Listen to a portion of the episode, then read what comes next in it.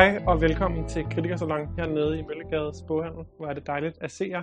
Øh, vi skal snakke om to bøger i dag. Øh, Kritikersalon er en arrangementsrække, som er lavet af mig og Mathilde Mostrup og Benedikte de Tour Huang, som på skift inviterer gæstekritikere ind for at tale om øh, aktuelle og små aktuelle værker øh, på dansk. Dansk udgivet på dansk.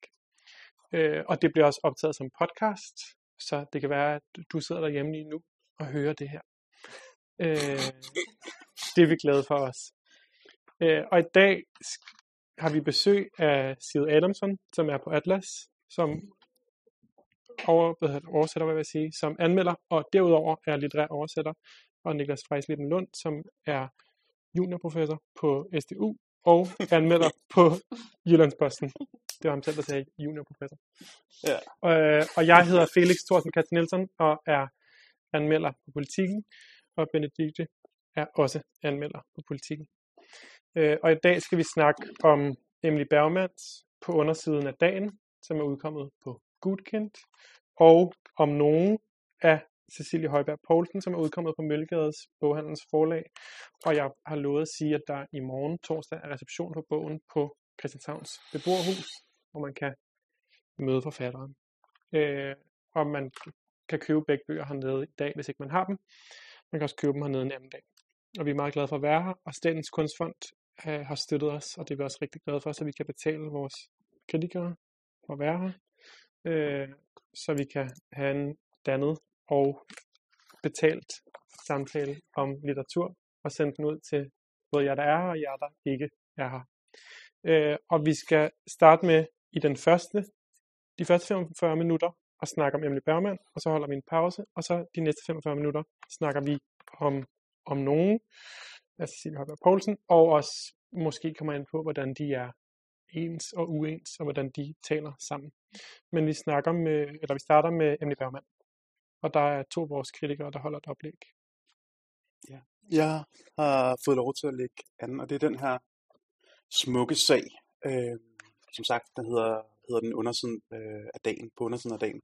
Og jeg vil simpelthen starte med at læse de første sætninger op. Øhm. en babysitter-dame spiser en stor is, da hun er færdig, lader hun tvillingerne slikke sine hænder rene. De ivrige dyremunde, de fire hænder krampagtigt sluttet omkring klapvognens stålstang, som skal holde dem tilbage. Øhm, sekvensen er, synes jeg, er, er ret illustrativ for nogle af de øh, gode ting, som bogen kan. Øh, der er en præcision og en tyngde i beskrivelsen, samtidig med en fornemmelse af, af lethed eller åbenhed, at der er plads i sætningerne og i scenen, altså et rum at dykke ned i, eller hvad man skal sige. Nu er det her sådan et type arrangement, hvor vi har plads til at gå lidt i dybden og nørde, så, så jeg vil lige starte med at henlede noget, jeg har sådan stenet en lille smule over, som forekommer måske at være sådan et gennemkommende greb i, hos, hos Bergman, hvor hun ligesom udskifter det umiddelbare punktum med et komma, som i den første linje. Ikke? Øhm, en babysitter-dame spiser en stor is. Det er en hele sætning. Der burde være et punktum, det bliver så et komma i stedet for. Øhm, og går så videre til det her lader hun. Øhm, da hun er færdig, lader hun tvillingerne slikke sine hænder rene. Ikke? Først der kommer et punktum. Øhm, jeg er sådan lidt i tvivl om, hvad funktionen med den, det her lille greb er. Ikke? Altså, hvis jeg sådan skulle være i mit afvisende negative humør, så vil jeg sige, om det er sådan en eller anden form for manér, at man skal sådan per automatik gøre op med den kedelige grammatiske syntaks. Ikke? Men, men samtidig er der også sådan, det skaber sådan en glidende, måske sådan et hakkende, glidende og så fornemmelse måske, altså sådan, der er noget sådan der, ikke?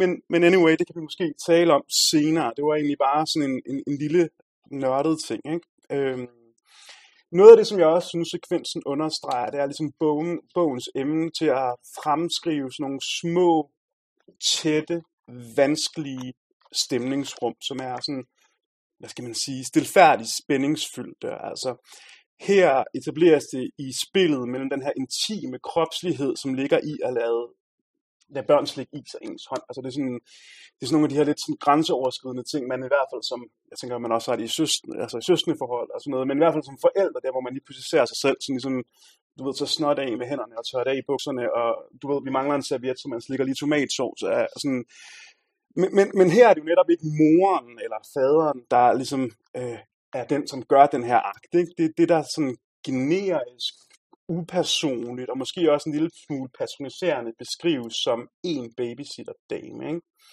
Så der er helt klart sådan en ømhed og intimitet på færre i den her scene, men det er også en underligt sådan akavet off, øh, i hvert fald for mig gør det det en lille smule ubekvemt, som ligesom støttes af det her billede af, af børnenes øh, dyremunde, og, og den her klapvogns stålstang, som ligesom skal holde ungerne på plads, og som etablerer sådan en meget håndgribelig distance i det her billede. Og jeg tror, det er den her, altså den her, den her spænding mellem intimitet og distance, som ligesom er bogens affektive grundtone, eller hvad skal man kalde det. Og det skyldes blandt andet, at den handler om det, man jo kalde sådan det professionaliserede eller udliciterede omsorgsarbejde, som den her babysitter-dame inkarnerer. Ikke? Øhm. Romanens hovedpersoner, jeg fortæller, er, hedder Anna, og hun ankommer sådan i sine tidlige 20'ere til Frankrig for at arbejde som øh, au pair. Øh, det, det beskrives som en måde ligesom at flygte fra sin egen familiehistorie. Der er noget skilsmisse, der er en familie i opløsning, og det kulminerer ligesom med lillebroren Benjamins død af en overdosis. Øh, det kommer jeg ikke til at sige særlig meget om, men det kan vi måske diskutere senere. Ikke? Øh, så man kan sige, der er ligesom et element af flugt, der er en anklage om noget svigt og noget, der er gået galt, og det er, sådan, det helt antydes ret drypvist, øh, og det er igen den her rummelighed eller åbenhed, den element af antydning, der er i, øh, i Bergmans prosa. Men man kan sige, at den her ramme kunne sammen med for eksempel de her, der er sådan digterambitioner hos jaret, som titter frem især i starten, ligesom pege retning af sådan en coming of age eller udviklingsroman. Ikke? Altså sådan den unge kvinde, der tager ud, finder sig selv, kommer overens med livet, kommer videre på den ene eller på den anden måde. Ikke? Og jeg tror, man kan tale om en udvikling i romanen, men den ligner i hvert fald ikke den, jeg lige har skitseret. Ikke? Øh, altså en helt grundlæggende pointe er, at au pair-chancen for Anna ikke bare er sådan en ungdomsting. Det er sådan en sabbatsårsforsigelse, eller hvad man skal kalde det. Hun bliver ligesom hængende i det her arbejdsliv. I det sidste fortælling er hun blevet 38, tror jeg. Ikke? Øh, og et sted står det direkte, ikke? at børnepasningen, øh, at tiden gør børnepasningen til et livsvalg. Og det sætter sig ligesom igennem i romanens struktur. Ikke? Altså sådan, den består af syv kapitler, der ligesom handler om hvad er ligesom sådan en uddrag for Annas hverdag i forskellige ansættelser, i forskellige øh, familier. Signe er det ligesom hendes privatliv. Altså man hører lidt om et venskab med en filippinsk au pair, der hedder Anastasia, et forhold til en Michael, øh, det her digterspor, og så er der også den her familiehistorie, jeg før snakkede om. Ligesom, den ligesom forskydes til marken af teksten. Det bliver aldrig det, der driver plottet frem. Centrum er ligesom skildringen af arbejdet og arbejdspladsen, som her er de her skiftende familier. Øhm, så, så, så Bergmans primære ærne, vil jeg sige, er den her særlige situation, som Anna befinder sig i, hvor hun ligesom er et eller andet sted mellem at være sådan old school øh, tjener inde eller tyne, og så et eller andet mm, sådan quasi-medlem af familien. Og det er en position, som beskrives som en sådan enormt vanskelig, krævende og til tider, vil jeg sige, ydmygende. Øh, på den ene side er hun enormt tæt på familiens medlemmer, indtager ligesom rollen som en ligeværdig samtalepartner og sparringspartner, en man er fortrolig med, men samtidig også den, der beder efter ligesom forvente sig at tage opvasken, vaske tøjet, passe børnene, gøre alle de her praktiske ting. Ikke? Så man kan sige, at det her, den, den umiddelbare intimitet er også hele tiden gennemsyret af et, af et tydeligt magthierarki. Og jeg, jeg synes, et godt og et hårdt eksempel på den dynamik finder man på side 35, hvis der er nogen, der sidder med bogen. Ikke? Øhm, her, her er hun sammen med en mor, der hedder Carla, øh, og de, sådan, de deler lidt vin i køkkenet, og Carla læser af, hun er bekymret for noget. Vil hendes mand gå fra hende? Den her type ting. Der er generelt enormt meget godt på færre den her scene, meget mere end det, jeg lige snakker om her. Ikke? Men den slutter ligesom af med, at Carla siger følgende. Jeg er glad for, at jeg insisterede på en vestlig babysitter, siger Carla. Selvom man bliver nødt til at tænke, øh, øh, øh, selvom man bliver nødt til at tænke mere over, hvad man gør, så har man nogen at tale med nogen, øh, som forstår. Og egentlig synes jeg, det er godt, du er som os, fordi man strammer sig op. Jeg er kommet tilbage, står ved siden af hende med hænderne på bordpladen, den gamle øh, flettede ring på min ringfinger, mine store hænder, fugtige hænder. Det store, rene og stille hus omkring os. Da Sandy var her, blev jeg som et barn til sidst, siger Carla. Ikke? Og der er, altså, der er sådan en insisteren på lighed, ikke? det her, du er som os, men, men samtidig etablerer det her sådan en, en, en, en voldsom magtkløft mellem dem, ikke? At, at deres relation ligesom er betinget af Carlas valg om at ansætte Anna, at det er en genstand, som, som gør nogle gode ting for hende, ikke? Øhm, og det tror jeg peger på noget af det, som gør det her arbejde, som Anna udfører i bogen, øh, stilfærdigt hårdt. Ikke? At det, det hun selv er ikke bare sin arbejdskraft, altså sådan som evnen til at stryge, eller hente børn, eller lave mad, eller hvad det er. Men man kunne, hvis man skal sådan tale lidt op, kunne man tale om, at det også er rundet af, skal vi kalde sådan en postfardistisk imperativ, ikke? hvor man ligesom skal anvende sine emotionelle, sociale og menneskelige kapaciteter. At det er noget, det er ligesom en del af den pakke, som Anna tilbyder.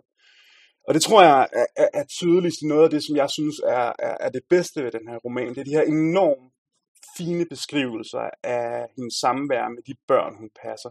Øhm, jeg læser en scene op, og den starter ligesom sådan, de skal, de skal til Paris. Øh, de bor lidt uden for, for byen, øhm, og skal til Paris, og det starter med den her beskrivelse af alt det her småarbejde, der er. Ikke? Man skal have pakket en madpakke og en drikkedunk ned i en frosttaske og alt det her. Det er sådan noget af det virkelig fine ved den her bog, at dens detaljegrad. Den har sådan en enorm fornemmelse for alle de her små, undselige detaljer, der får tingene til at køre. Ikke? Står der. Øh, og det kommer til det her. Vi løb til stationen, selvom vi ikke havde travlt. Det triggede børnene, at vi risikerede at misse, at misse toget. Hvis de vidste, at vi havde god tid, gik de meget langsomt. Vi havde en leg, hvor de holdt mine hænder og trak mig 20 meter der deromkring. Jeg lød, som om jeg var ved at falde, fordi de gik så hurtigt. Så begyndte jeg øh, pludselig at løbe, så de blev trukket med og forfra. Manon betragtede lykkelig Noe, mens han glemte sig selv i lejen. Altså det synes jeg sådan er en enorm der er sådan, i den her praktikalitet, der handler om at få børnene fra A til, øh, til B, ikke? der er der sådan en enorm ømhed og kærlighed og omsorgsfuldhed. Ikke? Og derfor ligger der også en, en, en ret stilfærdig brutalitet i, at romanen aldrig fører de her relationshistorier til ende. Altså i de næste kapitel, der dumper vi bare ned i en ny familie, et nyt slid, en ny ømhed. Ikke? Og, og Anna opsummerer selv situationen et sted øh, på den her måde. Øh, det betyder 104 igen for dem, der har bogen. Jeg elskede pigerne, som jeg elsker. Jeg elskede alle børn. Jeg, pass, øh, jeg passede i længere perioder. Jeg vil altid huske dem, men når jeg skiftede familie, savnede jeg dem ikke. På en måde var det en meget sund, eller den mindste praktisk kærlighed.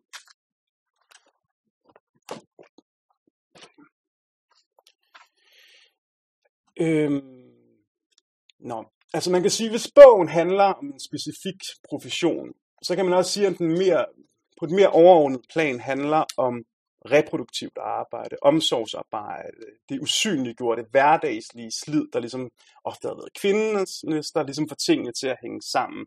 Og det er ligesom det, der resonerer i titlen undersiden af dagen, hvor at Annas arbejdsgiver, der ligesom er kunstnere, forskere, tandlæger, forretningsmænd, ligesom er bærer af prestigefyldte, fremadskridende karriere, så er Anna den, der ligesom udfører alt det stillestående, uspektakulære, hverdagslige arbejde. Øhm, og romanen understreger netop, hvor meget det rent faktisk fylder.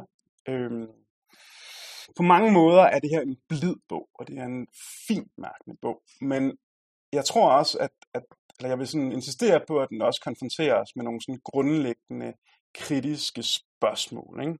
Øhm, det rejser sådan meget overordnet spørgsmålet om, kan man sige, det, man kan kalde udgrænsningen af det reproduktive arbejde i forhold til, hvad vi anser for at være produktive, værdiskabende, vigtige aktiviteter. Ikke? Øhm, altså, der, der er noget sådan i al færdighed meget grotesk over, at de her familier øhm, dybest set ikke har tid til at passe deres egne børn. Og det er selvfølgelig også et særligt segment, vi er her i sådan ikke alene er vi i Frankrig, som har en anden kulturel tradition for de her ting, men, og, men det er også meget, meget velhævende familier ofte. Ikke? Men jeg tror, det peger i en grundlæggende diskussion om, sådan, hvad kan man sige, om, om, om samfundsmæssig indretning. Ikke? Altså, at, at, om der er en nedvurdering af visse aktiviteter, som i bogen ligesom fremskrives som helt centrale. Ikke? Altså noget af det fine ved den her bog er netop, kvæg den, den øh, hvad hedder det, øh, det citat, jeg havde før, er, hvor god Anna er til sit arbejde. Men der er også en, en voldsomhed i den måde, at det, er, at det meget sjældent bliver anerkendt. Ikke? Altså en stærk scene er, hvor hun, ligesom er, hun har været længe hos et tandlægepar, som, som, som sådan en nådesgave tilbyder hende en stilling som klinikassistent, ikke? fordi det netop er et, et rigtigt job. Ikke? Det kan man bruge til noget. Ikke? Og det er enormt sårende for Anna. Øhm, alt det her knytter sig til au pair-ordningen, som man ligesom kan tænke som sådan et, et udtryk for det, man nogle forskellige teoretikere har omtalt som en omsorg, omsorgskrise. Ikke? Altså, øh, og en måde, vi ligesom, altså det der med, at vi ligesom udgrænser det, og en måde, vi ligesom sådan kan løse det på, det er ligesom at øh, udlicitere omsorgsarbejdet eller den sociale reproduktion til, til, til lavlønsjobs. Ikke? Øh, og der er igen det her med, det er et ekstremt krævende, et ekstremt værdifuldt job, hun udfører, eller aktiviteter, hun udfører, samtidig med, at det er udpræget usikkert. Hun kommer hele tiden videre til nye familier. Ikke? Altså, øh, øh der er en, nogle ret små lønninger, jeg tror, vi har om 800 euro rundt omkring, ikke? Øh, som er meget lidt i forhold til, at bogen beskriver det her øh, slid som konstant, øh, ekstrem fleksibilitetskrævende, og som noget, der ligesom udgrænser privatlivet og den private identitet, både sådan temporalt, altså hun har meget lidt tid til sig selv ofte, men også kvalitativt, netop det her implicite krav om at være på, at yde omsorg. Ikke? Øhm, hvor er vi tidsmæssigt? Du må gerne runde af, tror jeg. Okay. Øhm, yes.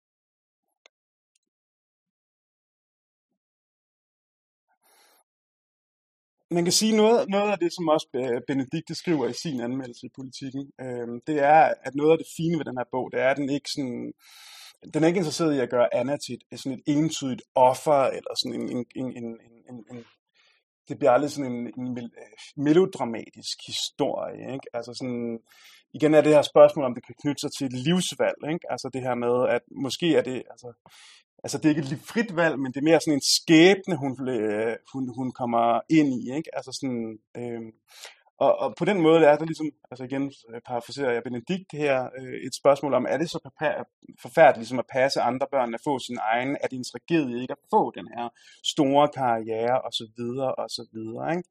Det er en kvalitet ved bogen, at den ligesom rejser de her spørgsmål. Øh, men det er også vigtigt at understrege, at det ikke underminerer eller udvander den kritik, som, som, som bogen også runder. Ikke? Altså, noget, i hver, som, som jeg i hvert fald tænker, den rejser, det er, hvad er det for nogle vilkår? Er det et livsvalg eller et, en, en skæbne, som Annas medfører? Ikke? På den ene side, så gør hun jo noget, som beskrives som enormt værdifuldt, ikke? hun udfører, hvis vi skal tale sådan et corona-agtigt, essentielt arbejde.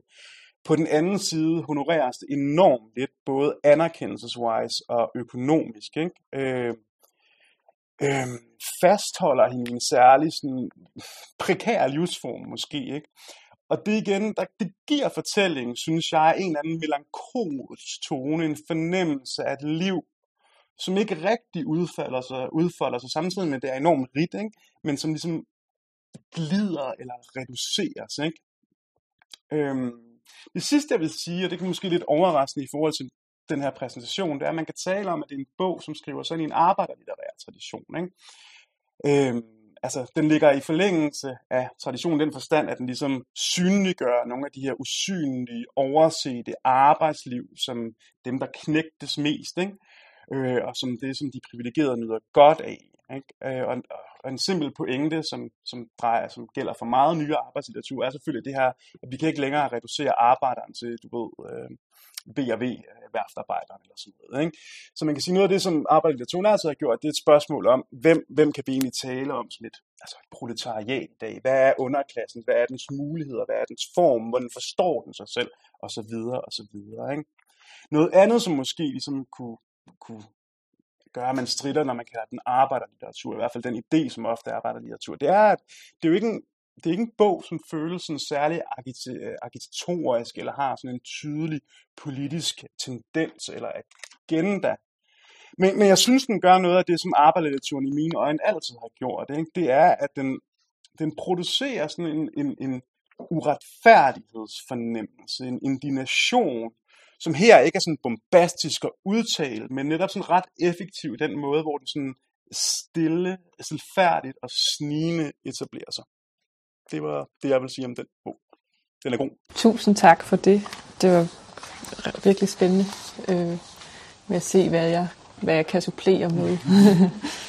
øhm, ja, Jeg synes, det var spændende, det du sagde om, at ja, det, at, at bogen er bygget op, sådan at vi ved hvert kapitel ligesom er med Anna i en ny familie, at der faktisk også er en vældig stor brutalitet i det. Altså sådan, at øh, ja, de relationer, som jo er på en gang øh, fulde af omsorg og samtidig også fulde af, øh, ja, af, af ulige magtrelationer, at de på en eller anden måde bare slippes, og så er vi hos en ny familie. Det synes jeg var ret godt set.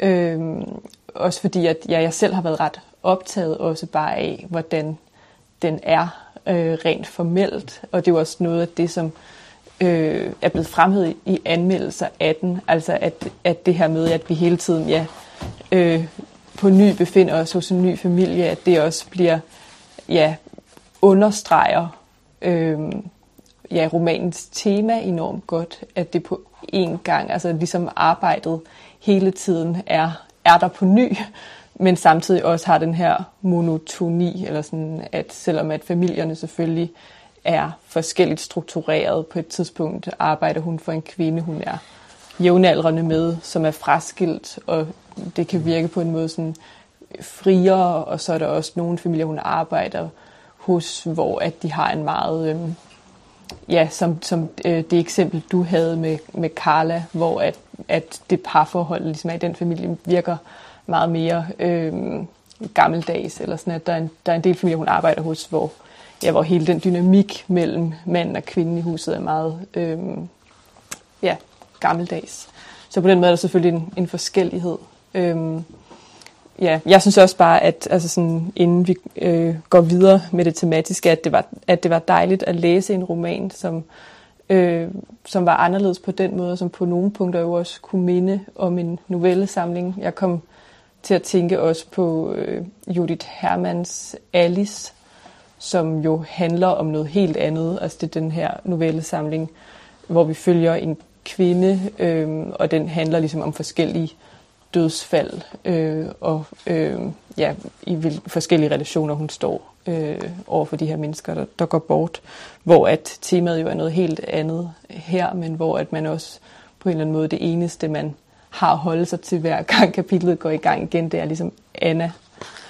Øhm, ja, jeg vil også måske supplere lidt, selvom jeg synes, at du egentlig allerede har sagt meget om det, men om de ja, på en eller anden måde mærkelige relationer, der er mellem øh, personerne og Anna, som hele tiden, der er ingen tvivl om, at det altid er hende, der, øh, når, når alt kommer til alt, er den underliggende i relationen, og så samtidig så opstår der også de her øh, momenter, hvor at hun på en eller anden måde bliver sådan drevet ind i, også lidt at skulle påtage sig sådan en, en øh, overlegen nærmest forældreagtig rolle. Altså du, du havde også fat på det, øh, den øh, episode med, med moren Carla, eller hendes arbejdsgiver Carla.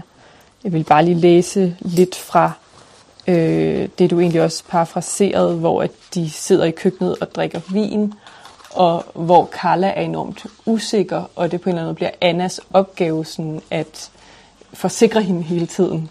Øh, hun hælder op i sit eget glas og tager en tår. Iskoldt, siger hun.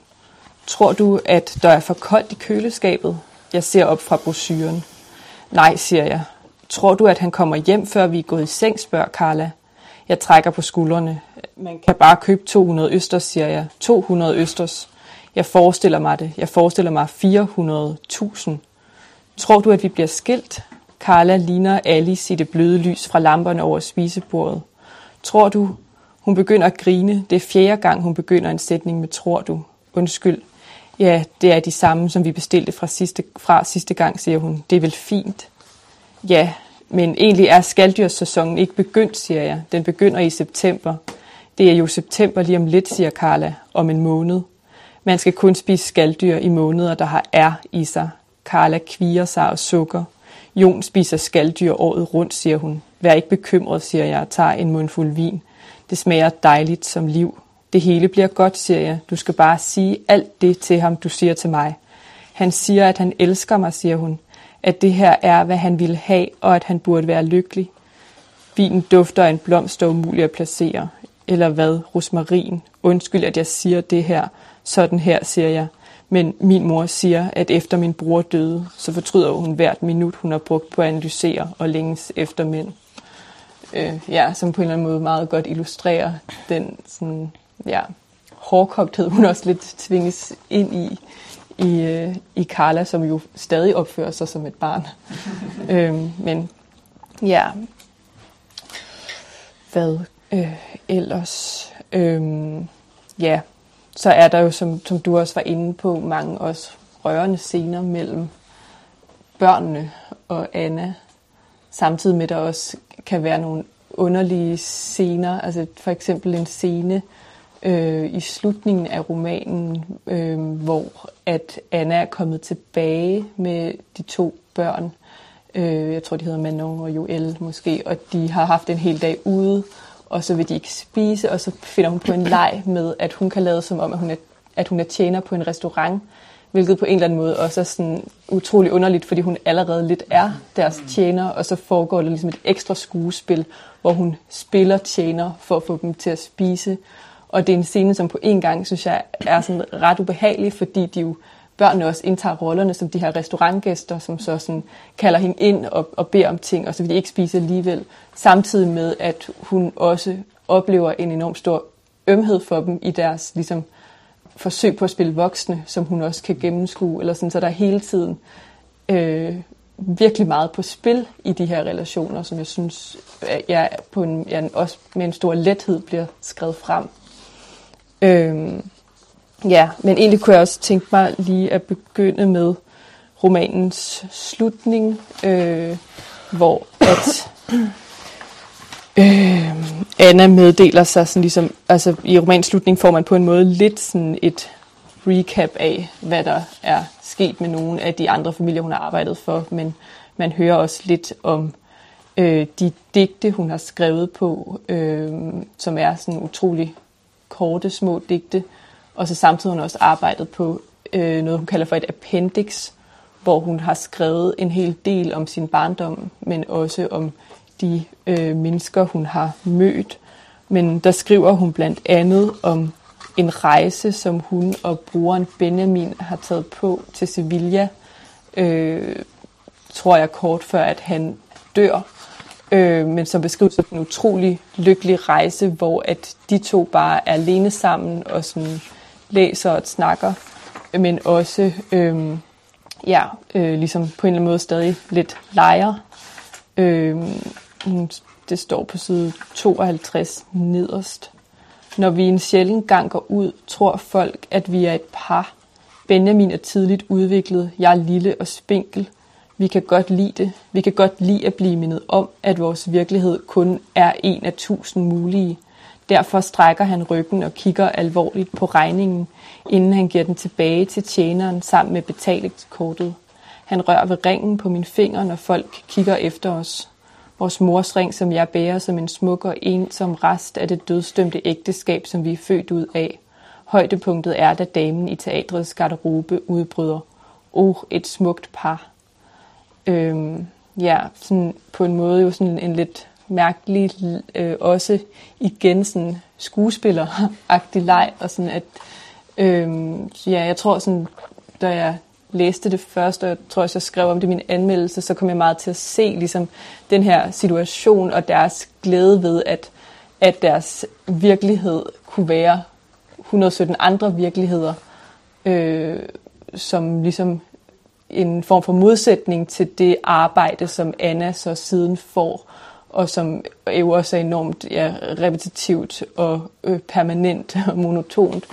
Men øh, samtidig er jeg også blevet sådan lidt i tvivl om, altså sådan, mm, ikke at, øh, men at der også på en eller anden måde i den mærkelige rolle, Anna har i det arbejde, også konstant er sådan en uafgørlig identitet. Ikke nødvendigvis i, i, i det arbejde, hun egentlig udfører eller for sig selv, har hun måske nok en fast identitet, men at hun også ligesom hele tiden oplever at blive taget for at være en anden, end hun er. Altså for eksempel sker det, at øh, andre mødre i parken tror, at hun også er mor til børnene, Øh, og der sker også nogle gange sådan nogle ubehagelige øh, situationer, hvor at, øh, ja, at mødre for eksempel begynder at, at, at tale til hende, og så opdager, at hun bare er en barnepige, og så sker der også en anden form for ansigtsfald for de her mødre, som ja, enormt meget på spil. Øh.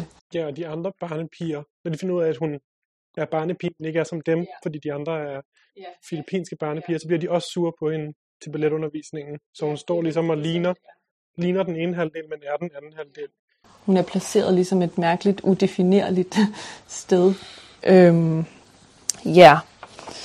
Øhm, og den slags sådan, ja, mulige fortolkningsomslag, synes jeg faktisk, der er en, en del af i romanen, samtidig med, at jeg også er helt enig i, at romanen udfolder en meget klar kritik af de arbejdsforhold, som, som Anna arbejder under, også bare i den beskrivelse, der er af, at hun modtager penge i konvolutter, som om, at det er sådan en form for lommepenge, hun får. Øhm, ja. Øhm, hvad vil jeg ellers sige? Når jeg, at, ja, at, øh, at jeg synes, at det også var øh, interessant på en eller anden måde, måske gennem de her personer, som Anna arbejder for, lidt at blive konfronteret netop med sin egen fordomme. Altså sådan, at, at man ikke, altså ikke at jeg nødvendigvis synes, at Anna skulle takke ja til det her tilbud om at øh, blive klinikassistent. Men det er som om, at man sidder med, øh, fordi man har den her forventning, som du også talte om, at når det her kunne jo godt i starten være en form for udviklingsroman, eller sådan, hvad må der vil ske med hende? Altså sådan, at man øh, også sidder med en eller anden form for skjult ønske om, at der skulle ske noget andet, og den, på den måde kommer til ligesom lidt at agere ligesom de her familier. Altså der er jo også scener i romanen, hvor hun får en form for kærlighedsforhold til øh, en af arbejdsgiverne, en kunstkritiker, som øh, også selv øh, kommer fra ligesom en form for arbejderklasse, hvilket også bliver øh, hentydet til, at Anna måske gør. Øh, og at han ligesom ser hende og også ser noget af det andet, hun kan, altså for eksempel hendes talent for sprog, og han ligesom gerne vil have, at hun skal komme og sidde med, når at de får interessante kunstnere og forfattere og universitetsfolk på besøg, og at de ligesom opfordrer hende til at begynde at studere, øh, hvilket hun jo ikke ønsker, eller sådan, men at man på en eller anden måde kommer til ligesom lidt, ja, ja at øh, se sine egne holdninger spillet ud i nogle af de karakterer. Øhm, ja. Ja, jeg kan godt lide, at romanen er så solidarisk med sin jeg-fortæller. Øhm, ja, så... Hvad, tænker, øh, hvad tænker du på? Eller hvad mener du med det? At, at kritikken af, at det aldrig, altså det, med det mener jeg, at, at kritikken aldrig er af værdigheden eller vigtigheden i det arbejde, som Anna udfører, og heller ikke i hendes beslutning om øh, gerne at ville det, men at kritikken i stedet for ligger øh, hos dem, der ansætter hende på så dårlige vilkår, eller som, og som kun ser ligesom, øh, muligheden for, at, at hendes situation kunne ændre sig. Altså ikke at, at, situ- ikke at den større situation for øh, barnepiger eller au pairs kunne ændre sig, men at når man så kunne de redde Anna ud. Øhm, mm. Ja, det synes jeg, der er en, er en solidaritet i. Øhm, ja. Så tænkte jeg på øh, lidt i forlængelse noget, vi måske kunne tale om. Altså det er jo ligesom måske et lidt mindre spor i romanen, men det her med, øh, at hun skriver, og det her med, hvilken rolle kunst på en eller anden måde også spiller i romanen. Øh, eller måske også sådan, hvor grænserne mellem kunst og liv går. Altså sådan, øh, den slutter på en måde, som jeg også synes, altså lidt i det der teaterspor. Øhm, det er på den rejse, hun og Benjamin har været på, også til Spanien har de set øh, en mand øh, ja, spille teater. Vi sidder senere som publikum og ser en ung mand bevæge sig frem og tilbage på scenen og fremføre en to timer lang monolog på spansk, som vi kun forstår brudstykker af. Vi indgår i den svedige publikumskrop og betragter den svedige skuespillerkrop med spænding. Han tør sveden af øjnene med en hvid klud, som han tager op af sin jeanslomme oftere og oftere. og Han stryger håret væk fra øjnene med bagsiden af hånden. Og så spørger Benjamin hende senere hen. Øhm, nu vågner han og ser op i loftet, og nu spørger han, da skuespilleren strøg håret væk fra øjnene i går, var det så også skuespil? Og hans åndedræt var det en del af stykket. Jeg ved det ikke, siger jeg, men det er det vel. Hvis han ikke var levende, så var der jo ikke noget teater.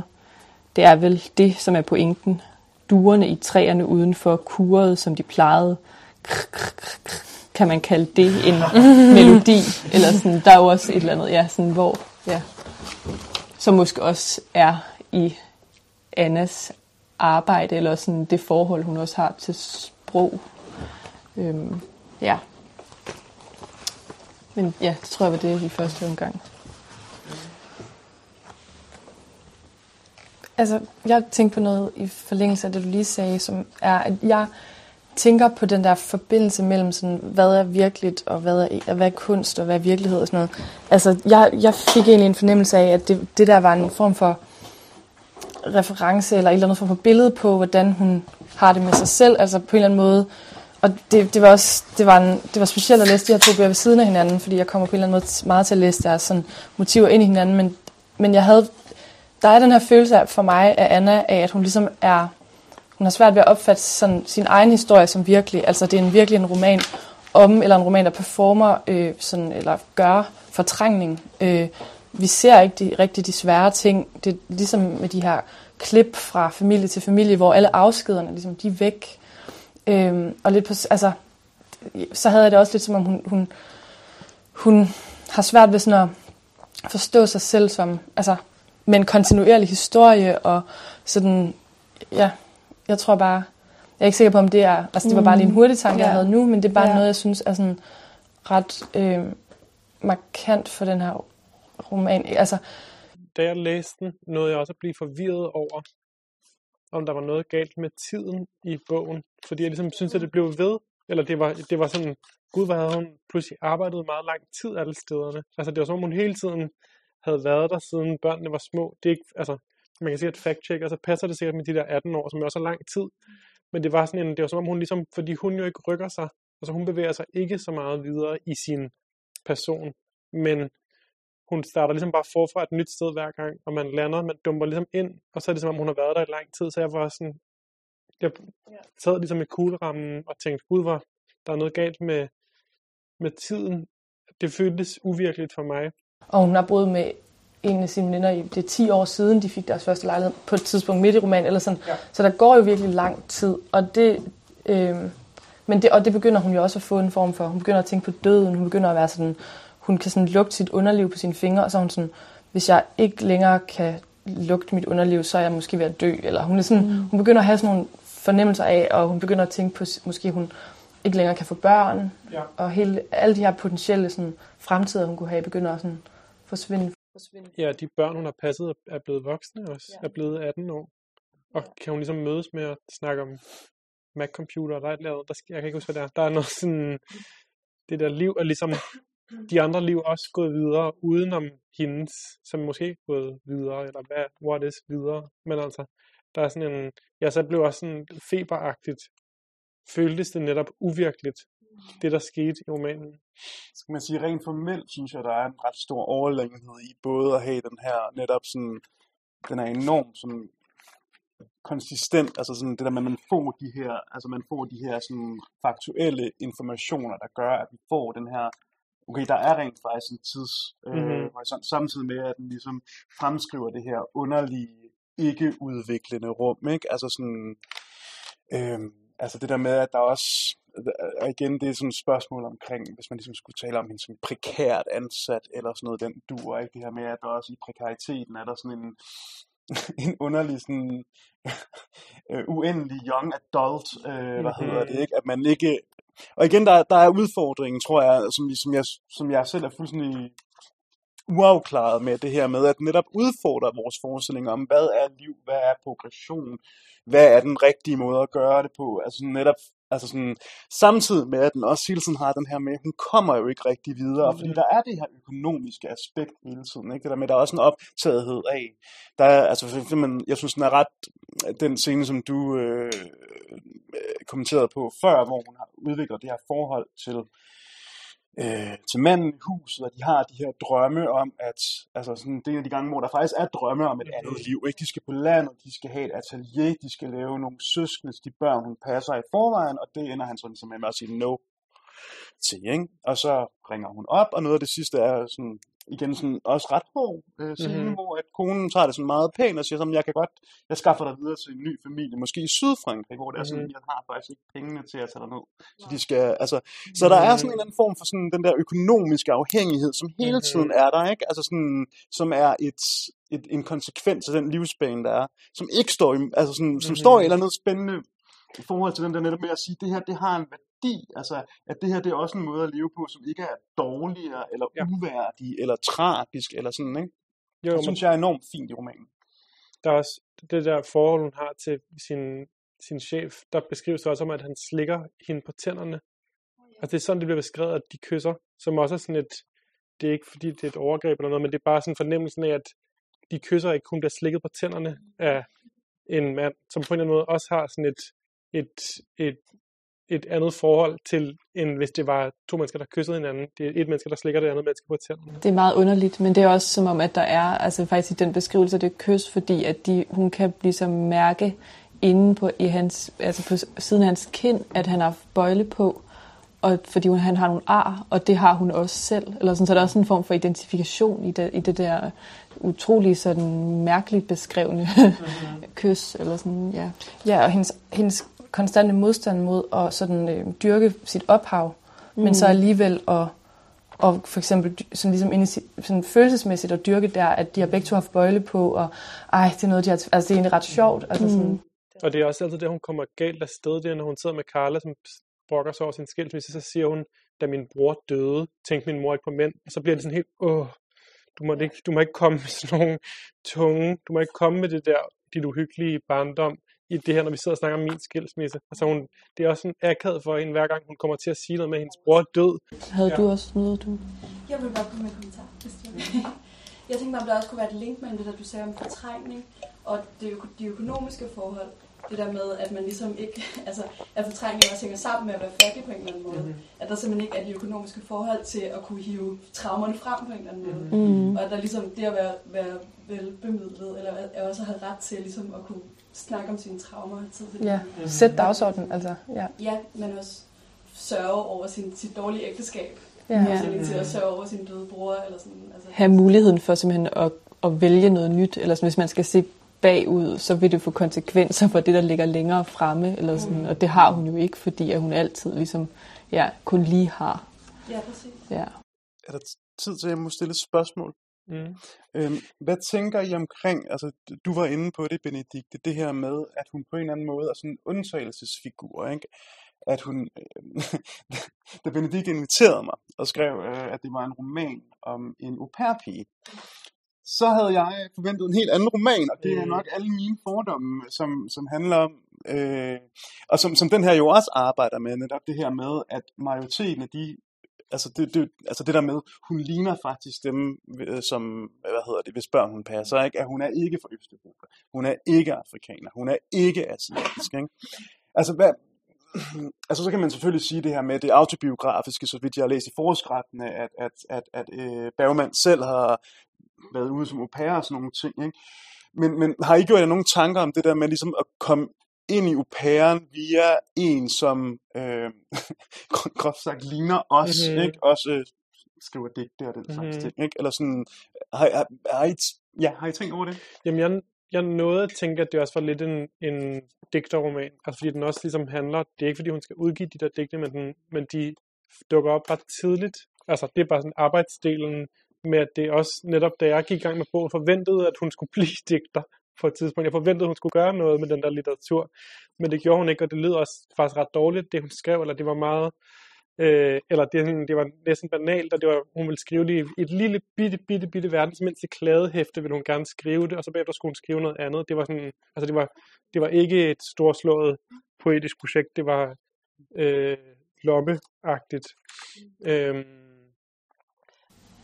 men jeg tænker da, at hvis jeg forestiller mig en au pair, så tænker jeg, at der er to kategorier. Det ene er sådan, øh, den, sådan i Danmark, altså fordi jeg ligesom, da jeg hø, ligesom hørte hendes navn og hørte, det var en au pair, så tænkte jeg, okay, det er sådan en øvre middelklasse, kreativ klasse øh, efter gymnasiet, som skal ned og lære øh, fransk. Ja. Altså det er jo, og netop, og så havde jeg det faktisk lidt sådan, øh, jeg kan næsten ikke, det ved jeg ikke, om jeg helt kan bære, at det arbejde bliver sidestillet med folk, for eksempel folk fra det globale syd, som ligesom både tjener til deres eget levebrød, men også sender penge hjem. Jeg havde det sådan, uh, hvad, hvad skal det her være for en kommentar? Jeg blev sådan lidt nervøs.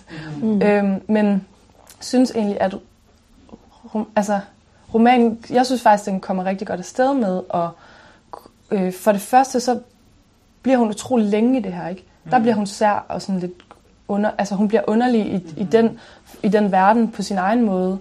Øhm, og samtidig er der en hele tiden en forklaring på, at hun bliver der, fordi hun ikke kan rumme og komme hjem. Der er et eller andet, men der er sådan en massiv sorg, hun er nødt til at fortrænge, og hun kommer ikke hjem. Så det er sådan lidt forklaret på den måde. Samtidig med den også, altså sådan, jeg synes, den kommenterer på en, hvad jeg synes er ret sådan sofistikeret måde på den klasserejse, mm. eller ikke klasserejse, ikke? Fordi, fordi altså, ja, hun laver fysisk arbejde, men hun, hun er også fra Skandinavien, så hun kan, hun kan aldrig sådan, det kan aldrig helt sammenlignes med nogen, der kommer fra det globale syd, men alligevel så, så laver hun lidt nærmest lidt sjov med det. Hun, altså det der med moren, der siger, altså forfatteren gør, har jeg følelsen af, der hvor moren sådan siger, det er egentlig meget sjovt, ikke? Sikke en klasserejse, nu er du overklasse, mm. eller sådan, mm. nej, men jeg er heller ikke, ikke altså det, hun kan jo slet ikke forstå, at moren kan tænke på den måde, fordi det hun ser er jo netop sådan, hvor lidt hun passer ind i nogle kategorier i virkeligheden. Altså, jeg tror, mit eget bud vil være noget i retning af, at, at altså, igen, at man undgår, ja, det er måske min egen læseoplevelse af det, men man undgår den der ekso- eksotisering af au pairen som den, den, den fremmede, den Mhm. anden, den stakkels, ikke? Der er de her, på et tidspunkt er der nogle af børn, der fortæller om Rose, som ligesom, øh, det er bedst for hende, altså det er hårdt for hende, hun har efterladt sine børn hjemme i Filippinerne, men det er det bedste for dem, eller sådan noget, ikke? Altså, hvor man, altså den der, den der sådan, altså, er noget af det, jeg tænker på, det er, at den ligesom, at det, at det greb, at hun ligner os, tænker som mm-hmm. os, er i stand til at gennemskue mm-hmm. det spil, men samtidig afhængig af det, mm-hmm. ligesom peger på de økonomiske strukturer, der er i, ikke? At det her, det er ikke et spørgsmål om skæbne og identitet, og au pairen er det her, men au pairen er et økonomisk forhold, mm-hmm. som sætter nogle mulighedsbetingelser, uanset hvem man er, ikke? Altså, så kan man sige, hun er så kommet ind i det ikke af økonomisk nød, men måske psykologisk nødvendighed eller whatever. Mm. Men det valg at komme ind i den og blive hængende i det, skaber mm. ligesom en særlig øh, skæbne, som igen kommer vi igen til spørgsmål om udvikling.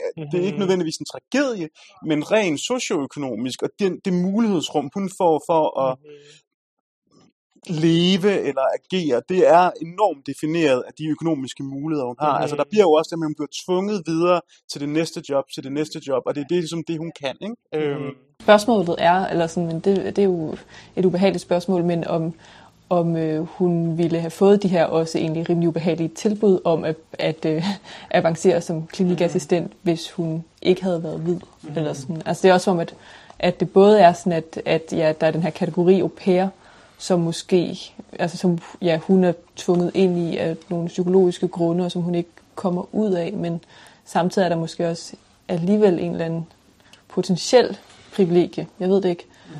Mm. Øhm, ja.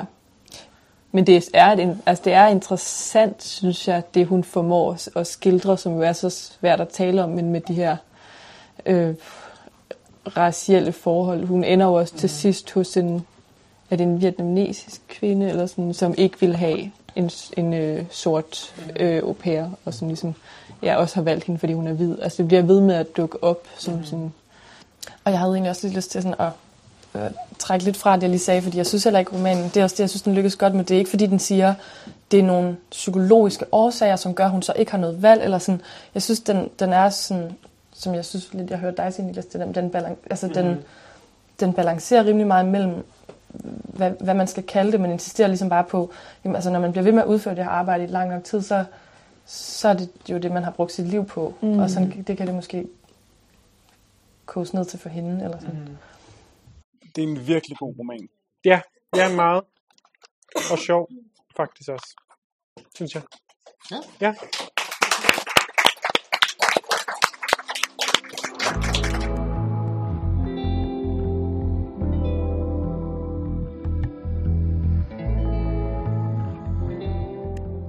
Om nogen har I jo ikke læst, fordi den er ikke udkommet endnu. Emily Bergman kunne I have læst. Øh, det er en det er digte, står der. Øh, de er meget prosaiske, og de falder i seks dele, øh, seks navnløse dele. Øh, og de er, bogen er 68 sider lang. Øh, og det er ret forholdsvis luftige, hvis man kan sige det, digte. Så det er ikke fordi, der er vildt meget tekst. Øh, men så det er der sådan løst flyvende nærmest tekster, som også stykkerne er, har det samme sprog, øh, og nogle af de samme tematikker, og det foregår på en eller anden måde, det er ret prosaisk, foregår på en eller anden måde det samme sted, men der hoppes i tid og rum ellers nogenlunde imellem delene. Øh, og jeg tænkte, jeg bare lige vil læse det, den første tekst op, så I får en fornemmelse af, hvad det er for noget. Og den tekst, der kommer inden et, altså den ligger ligesom uden for de seks dele og lyder sådan her. Jeg kunne tænke mig at plukke reps fra en repsbusk, hvor bærene kan høvle sig grenene med en løst knyttet hånd. Jeg kunne tænke mig at fylde mig med repsene, hvis surhed er en rigdom, som det salte vand i vabler er en rigdom egenskaber som at plukke og springe bærene. Bærene tillægger mig egenskaben at plukke og suge dem åbne. Det er meningen, at jeg går og plukker i en haves udkant. At plukke er meningen som bærnes modning. Jeg plukker og går. Øh, og jeg vender lige tilbage til det her digt, når jeg lige har snakket færdigt, for jeg så sker alt muligt andet. Øh, og så vil jeg lige læse, nu læser jeg op på den her sats for der har jeg bare sat post-its. Læser jeg bare lige en anden tekst op, så vi kan få en, en, en overflyvning på, hvad det er for noget. Den her, den er, det er den sidste øh, side 20, og det er det sidste, øh, den sidste side inden nummer 3 starter, så den sidste side 2. Jeg går hen med skrald. Forvalteren går foran mig i gården med en boremaskine i hånden. Han trykker ind på boremaskinens aftrækker, som om han tester den, og vifter i samme bevægelse lidt tilfældigt målrettet med den i retning af en mand i gården, der, da han passerer ham surfertegnene på forskellige mænds profiler på min telefon, de kampklare kroppe, holdet. Jeg føler mig taknemmelig og forført af den distance dating-appen ligger mellem mig og den kampklare. Det er ufatteligt så hurtigt man kan love sig selv væk. En bil med fire unge, der kører forbi mig halvtæt og farligt i et kryds, og en, der lavede surfertegnet til mig ud af vinduet. Jeg frygter, at nogen har startet en kampagne imod mig og ser en klar forbindelse mellem denne kampagne og surfertegnet. Jeg er taknemmelig, forført eller skrækslagen. Jeg tømmer en stor kasse med glas i glascontaineren. Forvalteren har hængt sædler op, omkring, op rundt omkring i huset om at løfte hensigtsmæssigt. Trækket er at gå så tæt ind til byrden som muligt. Øh, så det, og det er groft sagt lidt stemningen i mange af teksterne. Det her øh, der er, at det er meget sådan handlingsbaseret. Nogen gør noget, noget gør noget ved nogen, øh, og ellers er det sådan nærmest nøgternt en overflyvning på et eller andet, og så nogle følelser ved siden af. Øh, og der, jeg har læst den, for det kan man et par gange, fordi den er så forholdsvis kort, øh, og det var en, hver gang jeg læste den, blev jeg gladere for den, men hver gang jeg var færdig med at læse den, var det også næsten som om, at jeg ikke forstod, hvad der foregik det, jeg prøvede at finde på et billede derhjemme på, hvordan det var, men det er ligesom, når man skal flytte fra nogen og tage madrassen. Den er, det er ikke fordi, den er meget tung, men der er, man kan ikke, øh, du kan ikke få fat i den, så du skal ligesom sådan spænde ind mod den, for at bære den ned ad trappen. Og det er lidt sådan, jeg har det, når jeg læser den her, at det er sådan, jeg skal virkelig, øh, jeg skal sådan mæs på digtene, og så er de vildt dejlige, men så snart jeg ligesom, hvis der snart noget glider, så forstår jeg mig ikke. Og det er ikke fordi, de er sådan svære, men det er fordi, det er så øh, luftigt, at jeg næsten ikke kan... Altså, jeg skal lave meget arbejde for at komme ind i dem, og det er ikke dårligt, men det er svært. Øh, og hvis jeg skal vende tilbage til den her første, den første, det første digt med repsene, så, så tænker jeg, at om nogen, som også er en, en titel, vi skal snakke om, øhm, er en øh, er digte, der handler om at finde noget mening, at finde ud af, hvad man skal, øh, når der står, øh, bærene tillægger mig egenskaben at plukke og suge dem åbne. Det er meningen, at jeg går og plukker dem i en haves udkant. Altså at repsene kan gøre jeget til en repsplukker. Altså at de mm. gør øh, jeget til noget. At jeget får en identitet i den have, når hun plukker reps, eller senere, når hun arbejder på et hostel, får hun identitet. Øh, og der er også sådan et, et, et religiøst spor, der handler om kirken og tro, som også på en eller anden måde, at troen også kan tillægge jeget en identitet. Så der er sådan en meningssøgen, øh, som, og hvis det så skal være mit sidste, så kan jeg læse en, et, øh, et digt op, øh, som foregår hjemme hos farfaren, hvor der står, nu skal jeg finde det her i min sats, øh, den er her. Det er igen den sidste tekst, den sidste tekst i nummer 4, som lyder sådan her. Et blik at sidde i stue med min farfar, mens han ryger grøn Cecil i bare tær. Ah, Cecilia. Det er mest det. Og så kigger vi begge langt hen over tæerne igennem det slukkede fjernsyn mod horisonten. Bed og arbejde. med guldtråd på sort baggrund over indgang til stuen. Altså der fornemmelse af, at der er et eller andet, der hænger sådan et, et broderi, øh, eller et, noget, hvor der står bed og arbejde. Øh, det, det virker til, at både faren og farfaren er præster, eller har været præster. Så der er sådan en bed og arbejde, altså dit arbejde eller din tro er to måder, du ligesom kan få identitet. Og det er i hvert fald den måde, som jegets far og farfar har fået deres identitet, som at arbejde med troen, men det her jeg skal så ligesom nu selv prøve at finde identitet, mm, mm, og har måske svært ved det, end, end det virker til, at hendes far og farfar havde. Øh, det var min overflyvning. Ja. Øhm, ja, jeg synes, den her øh, roman eller jeg havde lyst til at gøre noget, som Niklas også lidt gjorde, som var at tale om det der med, hvis man skulle læse med bogen, øh, så, så vil jeg nok sådan sige, at det er en... Øh, nej, jeg starter med imod. øhm, det er jeg. Øhm, jamen, jeg, jeg havde lidt svært ved den her bog til at begynde med. Jeg havde det sådan, og jeg tror også bare godt, at hjernen kan lide forbindelser, men jeg, jeg så mange forbindelser mellem de her to bøger, og en af dem var sådan noget med at gå udenom det svære, eller sådan ikke rigtig gå sådan ind i det, der på en eller anden måde var sådan virkelig...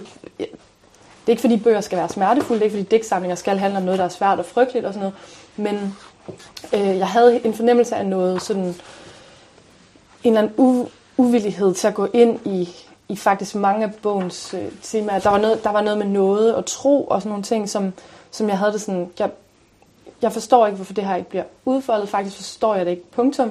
Men, øh, men den, hvis jeg så læser med bogen øh, i højere grad, øh, og det, det, det begyndte jeg at gøre. Jeg læste den også to gange, og anden gang havde jeg det sådan, okay, nu begynder det sådan at øh, vise sig lidt for mig, det her.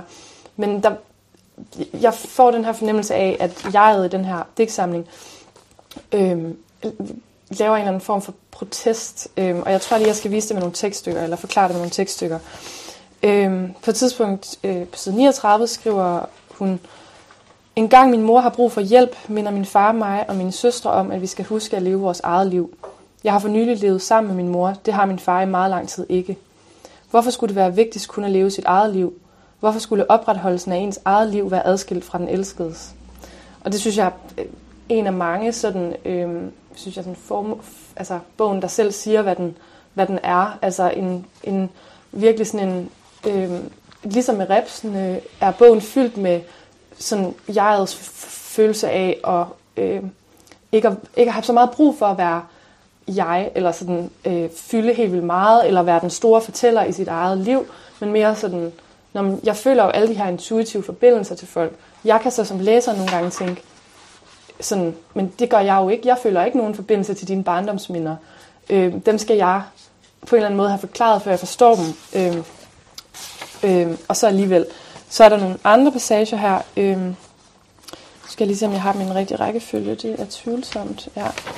Øh, ja, og så kommer der igen det her med faren. Hun er sådan, hun er op imod faren, og jeg vil sige, der er, jeg synes, der er en klar sådan, kritik af også sådan en øh, sådan patriarkalsk, som siger det bare, øh, sådan øh, måde at tale om følelser, altså sådan have med følelser at gøre på, eller at øh, netop sætte sig selv i centrum, altså det her med sådan, den eneste måde at være øh, et, et, ja, nu, nu kommer det her tekststykke lige først, så tror jeg, at det giver mere mening.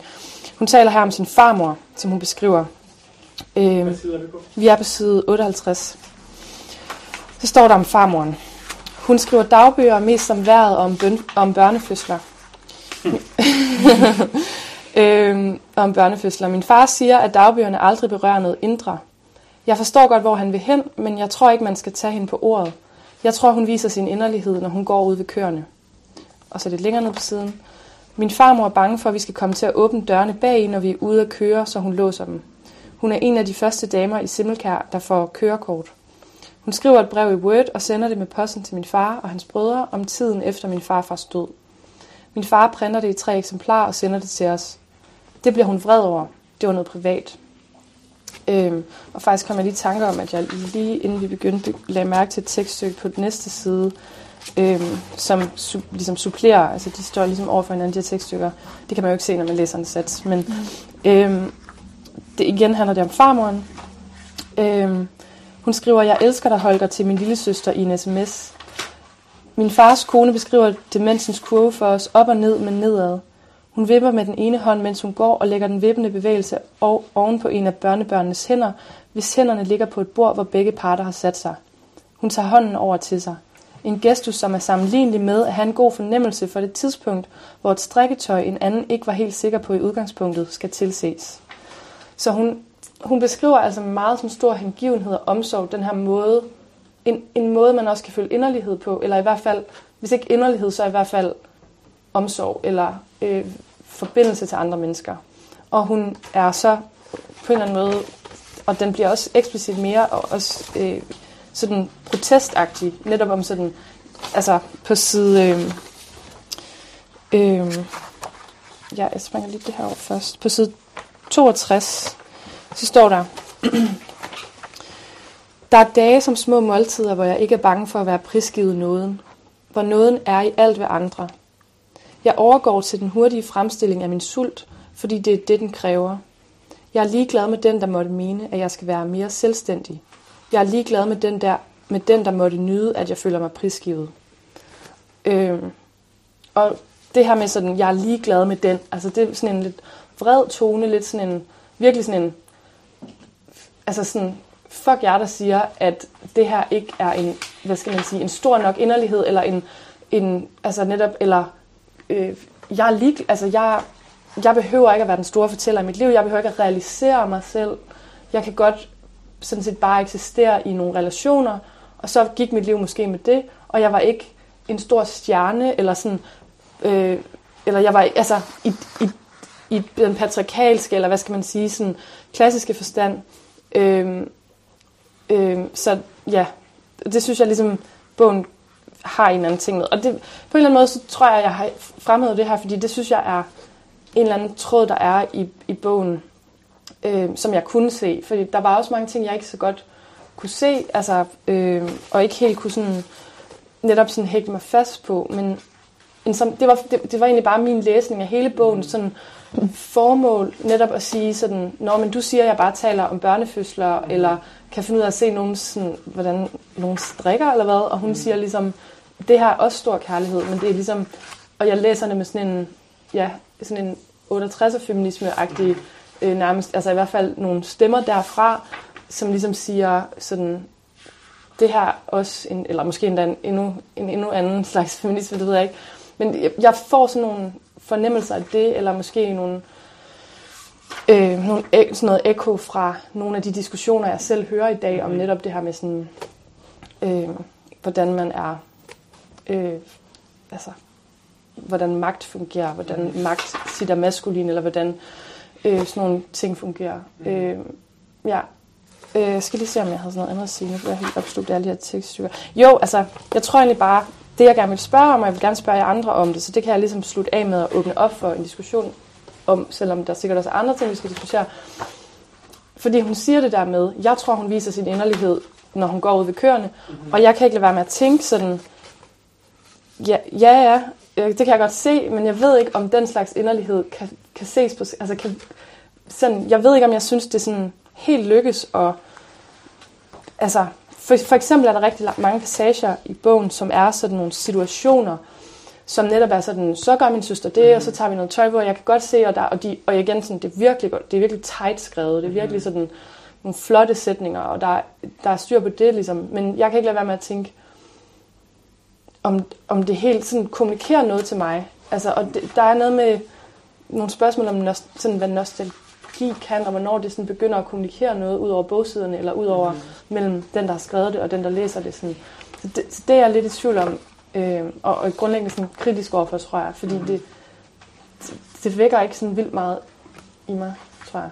Øh, men, men, men jeg har skiftet meget mening, altså også altså, undervejs. Men det, det tænker jeg virkelig også, at det arbejde, den kræver en, den her, de her ja. digte, at man skal selv ligesom walk that extra mile. Du skal selv gå ud til de der, med ud til de der køer, og, eller du skal selv ligesom gå med det billede, eller med de stemninger, der er, og du skal selv, den fortæller dig ikke, altså den siger det der med, med farmoren, som lægger sin hånd oven på nogens hånd, som er en, en af de ret fineste steder i bogen, som jeg, som jeg også læser.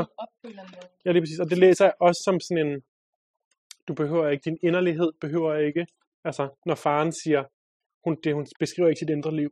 Altså det der med, at ens indre liv kan netop godt være en hånd på en anden hånd. Det behøver ikke at være, nu lægger jeg min hånd på din hånd, fordi jeg elsker dig. Den må gerne bare ligge der, og så ryk hånden. Altså, ja, og det, sin bog, eller der ligger en teori bag, hvorfor jeg... Ja, ja, og det er lidt sådan, den, de, det, det også er, at de vil ja. ligesom ikke, de vil heller bare være en hånd, der ligger sig på din hånd, og rykker din hånd, og det så, så skal du selv ligesom sidde, og skal du selv, så skal du selv sidde og virkelig vil forstå digtene, men de vil heller ligesom bare være den sådan, næsten sådan kælende, altså, nu ærer jeg dig bare lige lidt, det er min fornemmelse, altså, hvor det, og det kan nemlig være svært at forstå, hvad den ane ved mig helt. Ja, hvor, hvor bliver den, hvor kan man se den i teksten, eller sådan, hvornår, hvor, altså, men det er, når jeg hører dig sige det der med, at, at, øh, at den har en protest mod faren, for eksempel, der siger, eller, altså, den, har, den, den, den, den prøver ligesom at vise, at min inderlighed er en anden, og at, at når, du, når jeg hører dig fortælle, så kommer jeg også til at tænke på, om det er måske også, der er noget sådan, det er den stilles poesi, yeah. det her. Yeah. Altså, som ikke vil hverken have store følelser, og heller ikke føler et behov for at tale færdig Ja, ja, det minder mig ligesom om det der med, hvis man er den stille, så får man ikke sagt sådan til sin, øh, til sin udadvendte veninde, sådan, ja. Øh, øh, jeg forelsket i ham der, før hun får det sagt. Ja. Og så, altså, man, man får ikke sagt, jeg kunne godt tænke mig at søge det her job, fordi den udadvendte veninde er altid den, der har sagt det først, ja. og man, men det måske, har man det måske okay med, man, er, man behøver måske ikke at være mere udadvendt af den grund. Eller sådan, altså det lyder lidt som, jeg ved godt, det er et meget banalt billede, men det, den her bog virker for mig lidt som sådan et en slags sådan, netop, og det, der er noget med lidenhed i, når faren ja. siger til dem, nu skal I huske at tage af jeres eget liv, nu skal I leve jeres eget liv. Og hun er ligesom sådan, sådan trodsig over for den medlidenhed, han viser dem, og siger i stedet for sådan, jamen, ja, hvorfor, er det ikke, hvorfor kan det ikke være at leve og leve for andre? Det er virkelig noget af det samme spørgsmål, som Emily Berman gør i sit, det der med, er det ikke et liv? Ja, at skal man være den største, skal man være hovedpersonen i sit eget liv helt, eller skal man ja. ligesom være front stage på sit eget liv hele tiden, ja. eller kan man godt bare være det menneske, som lister lidt rundt? Altså skal man være den, der tramper hele tiden? Ja. Må man gerne, er det, er det et mindre liv at, at liste, end det er at trampe på en eller anden måde? Ikke? Altså, og er det mere, siger du mere om dig selv ved at skrive alle dine følelser ud i en dagbog, end du gør ved at sige, i dag blæste, jeg var ude ved køerne. Altså, hvem, det, det, der, den stiller ligesom spørgsmålstegn, hvilket af de to liv Altså er det mest ekspressive liv det mest ja. livagtige, eller er det stille liv ligesom også noget? Ja. ja. men jeg kan også mærke, at jeg får lyst til at gå med bogen. Altså, den har sådan en... Men jeg, og når, jeg, så, når alt det der er sagt, har jeg det stadig som den der med madrassen. Når jeg, når jeg, når jeg lukker bogen, kan jeg næsten ikke fastholde noget af det. Øhm, hvor skal jeg tage fat? Øh, du sagde noget i starten af dit oplæg, Felix, med at du også oplevede det som en bog, der handler om at lede efter identitet. Og det er måske også det, der kunne ligge i titlen, hvis det er ligesom omhandlende nogen, mm. en måske anonym. Øhm, som jo, altså, jeg ved ikke, jeg, jeg tænkte meget, mens jeg læste den, at der forekommer mange navne i den, mm. og at der er sådan en interesse for navne. Altså et af de første digte på side 10. Øh, det er faktisk det første digt, ligesom efter digtsamlingen er gået i gang. Lyder sådan her. Min mor har klippet mig, og mit hår ligger omkring stolen. Om natten, da jeg er oppe for at tisse, bliver jeg forskrækket over at se det affarvede hår i skraldespanden. Noget lysvågen, stanset i det lysvågne. En barnlig note fra en tusch om søndagen ved siden af telefonen på medhør. Jeg skriver navnet ned på en, jeg var tiltrukket af en vinter, som den vi har nu. Han røg cigaretter med en længsel, der for mig er eneste argument for at ryge cigaretter. Jeg skriver hans navn ned med tuschens egen ømhed. Måske vil navnet se tilbage på mig og fortælle mig, hvad jeg skal hedde. Jeg tænker på en bønfaldelse, som skjules for mig, fordi jeg leder efter den. En ydmyghed, der ikke vil ses. Ja, så fortsætter det lidt, men øhm, ja, det ved jeg ikke, det tænkte jeg bare over, sådan at der på en eller anden måde var sådan, det er jo også et udramatisk digt, altså samtidig både det hår og navnet på en, hun engang har været tiltrukket af. Altså der var sådan en form for, altså man bliver også forskrækket over det der hår. Der er jo noget objekt mm. også ved det hår, som ligger ikke længere hende, og det navn på blokken, som er en, en hun tidligere har været tiltrukket af, men sådan en, en, ja, noget objekt på en relativt udramatisk måde, men som jeg også opfatter som noget med, at man kan se det, der ikke længere er en, mm-hmm. uden at det er farligt, og så kan man faktisk måske lade sig guide af det mm-hmm. til det, man senere skal blive. Mm-hmm. Øh, altså at, at nav- hans navn måske, ja, måske vil navnet se tilbage på mig og fortælle mig, hvad jeg skal hedde. Det så jeg lidt som en nøgle gennem digtsamlingen. Altså sådan, no, altså nogle gange optræder det, synes jeg også på nogle ret sjove måder, øh, de her navne, altså sådan også sådan associativt. Navneskiltene er også yeah. der, hvor hun får arbejde på et hostel. Jeg skal lige se, om jeg kan finde det. Som jeg også synes var... Øh, jeg, bliver rep- jeg bliver receptionist på et hostel. Den bedste receptionist afløser mig på min vagt søndag aften.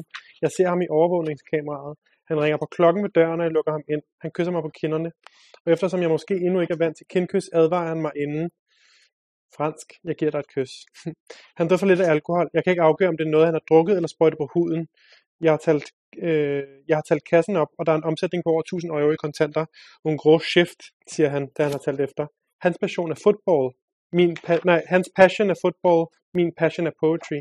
Det står skrevet på vores navneskilte under vores navne. Han tiltaler gæsterne my friend.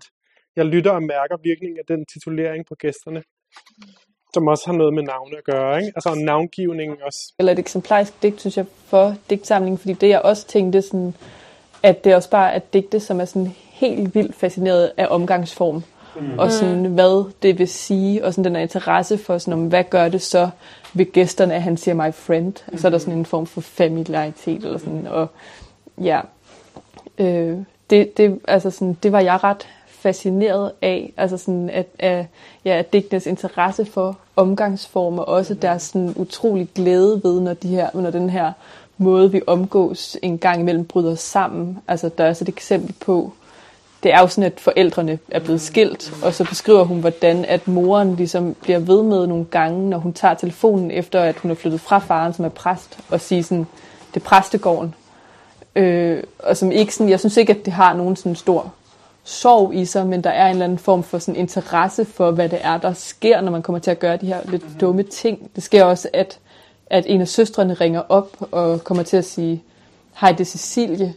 Og så glæder jeg sig faktisk over at sige sådan, ja, hej, det er Kirstine, som så er navnet på søsteren, eller sådan, ja, at der er sådan vildt meget, sådan lidt sådan, en form for sådan simrende munterhed, synes jeg, i, det der, i de der små øh, brud på omgangsform øh, som, som jo ikke er dramatisk, men som jeg ret godt kunne lide, faktisk. Øh, ja, men det er også som om, at sådan, i, i, der er jo en del også beskrivelse af arbejde i digtene, som også var en af grundene til, at vi tænkte, at den måske kunne tale sammen med Emily Bergmans, øh, og måske det på en måde lidt uretfærdigt at sætte dem sammen, fordi de i virkeligheden er meget forskellige, men øhm, ja, der er for eksempel en beskrivelse af det der receptionistarbejde, hvor hun bliver lært op på side 30. Øh, receptionisten, der lærer, der lærer mig op, kalder mig Petit. Jeg bliver dels lydig, dels nervøs af navnet. Jeg er virkelig ked af mine dårlige nerver, men da mine evner for at lære forsvinder på grund af nervøsiteten, begynder jeg at nyde hendes frede. Så bliver jeg fyret, og så bliver hun en svagere, så bliver hun svagere som nydelse.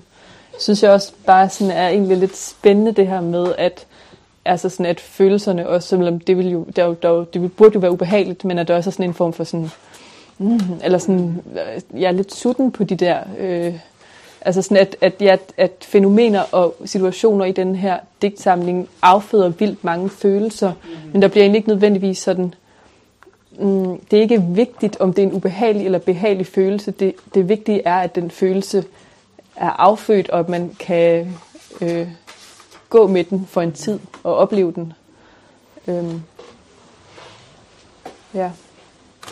Ja, men, og, der, og der er hele tiden sådan en, en altså jeg synes, der er en meget stor nydelse ved netop, altså undertonen i mange af de situationer, du nævner, også er ligesom, synes, sådan, som jeg læser det, ligesom det der med at, at nyde ikke at være, altså, den ene, altså sådan i centrum, eller netop at nyde og blive til, altså, for eksempel blive sådan helt sådan svag under nogens tiltale til en, eller blive, blive lydig, hvad skriver han? Øh, ja, lydig og nervøs af ja. det der.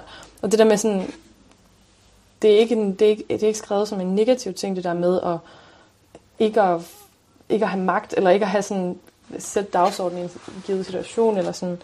Øh, jeg tænker også bare på, på side 20, hvor hun skriver, øh, det, altså Felix har læst det her op, men det der med dating-appen, mm. hvor der står det der med, jeg føler mig, og det er sådan virkelig store ord, jeg føler mig taknemmelig og forført af den distance, dating-appen ligger mellem mig og den kampklare. Mm. Altså jeg ved ikke, hvordan, det synes jeg ja. er et meget sjovt billede, fordi jeg ved ikke, hvordan jeg skal forestille mig at blive både taknemmelig og forført. Ja, altså eller som distance. som der står. altså, ja, ja, ja, men sådan, ja.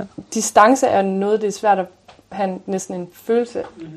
af. Men der, det er også fordi, det er meget en digter-digtsamling. Altså hun har passion for poetry. Der er sådan en fornemmelse af, at jeg også er meget digteragtig, og ligesom kan være sådan her uh, på alting. Ligesom kan sige, i stedet for at sige, hvor er det dumt, at min far siger, hvordan jeg skal leve sammen med min mor, så står der, det er lang tid siden, min far har levet sammen med min mor. Det er kortere tid siden, jeg har levet sammen. Der er sådan en, alt er, er også poetry, passion for poetry, i stedet for, øh, så det gør også, at alt bliver ligesom makuleret igennem poesien og bliver så sådan til, altså det der at være på en dating-app, at ikke at være på en dating-app, det er, jeg kan være taknemmelig og forført over distancen, dating-appen giver mig til den kampklare. Altså det er sådan, det er strukket ud i noget sprog, i stedet for, det, det tror jeg er den ene side, ikke? det der, jeg synes, det er et godt billede af at være strukket ud i sprog, ikke? og jeg synes også sådan, jeg tror du sagde, Sigrid, altså det er jo virkelig sådan velskrevet, eller sådan noget, samtidig med, at jeg ved sgu ikke, hvor prægnant det er. Jeg tror, jeg har på samme måde som det der med, at det er, sådan, det er et enormt rart rum at gå ind i,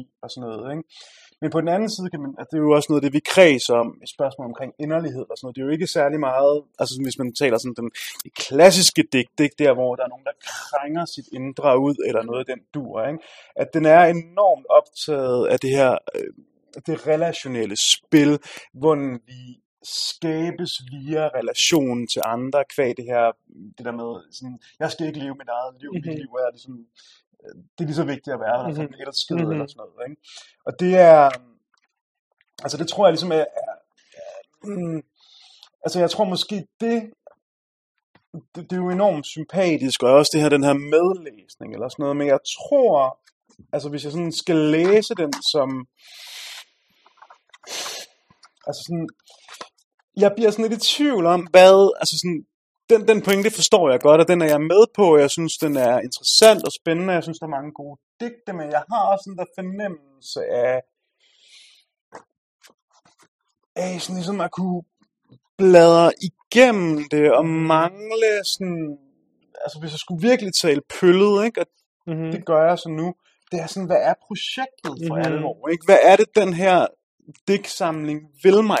Altså sådan, det tror jeg, at det, altså sådan, jeg synes, den kan mange fine ting, men, og ikke, måske er det også uretfærdigt at læse den sammen med Emilie Bergman, som har, jeg, jeg synes sgu bare, at det bliver sådan lidt, altså sådan, jeg har en, en fornemmelse af at blive trukket igennem uendelige, velskrevne, små sociale mm. scener og scripts, om det så er nordjyske mm. fodboldfans, mm. eller sådan de her begravelsescener, som er sådan rørende og præcise, mm. men på en eller anden måde også en lille smule sådan glatte, eller Mhm. sådan, jeg, jeg, jeg, jeg, altså sådan, jeg, jeg er sgu i tvivl om, hvad den her bog vil. Mm-hmm. Øhm, og nu blev jeg den sure gamle mand, men Det må man gerne være. jeg er også den gamle her, ikke? Men jeg tænkte, altså, jeg, jeg havde det sådan lidt, da jeg begyndte at læse den, så havde jeg det sådan, jeg tror også, det prægnante mangler jeg måske også. Altså det her med, altså for, for sådan helt konkret, altså helt konkret, der står ikke så meget i den vel, der er ikke ret meget tekst på hver side,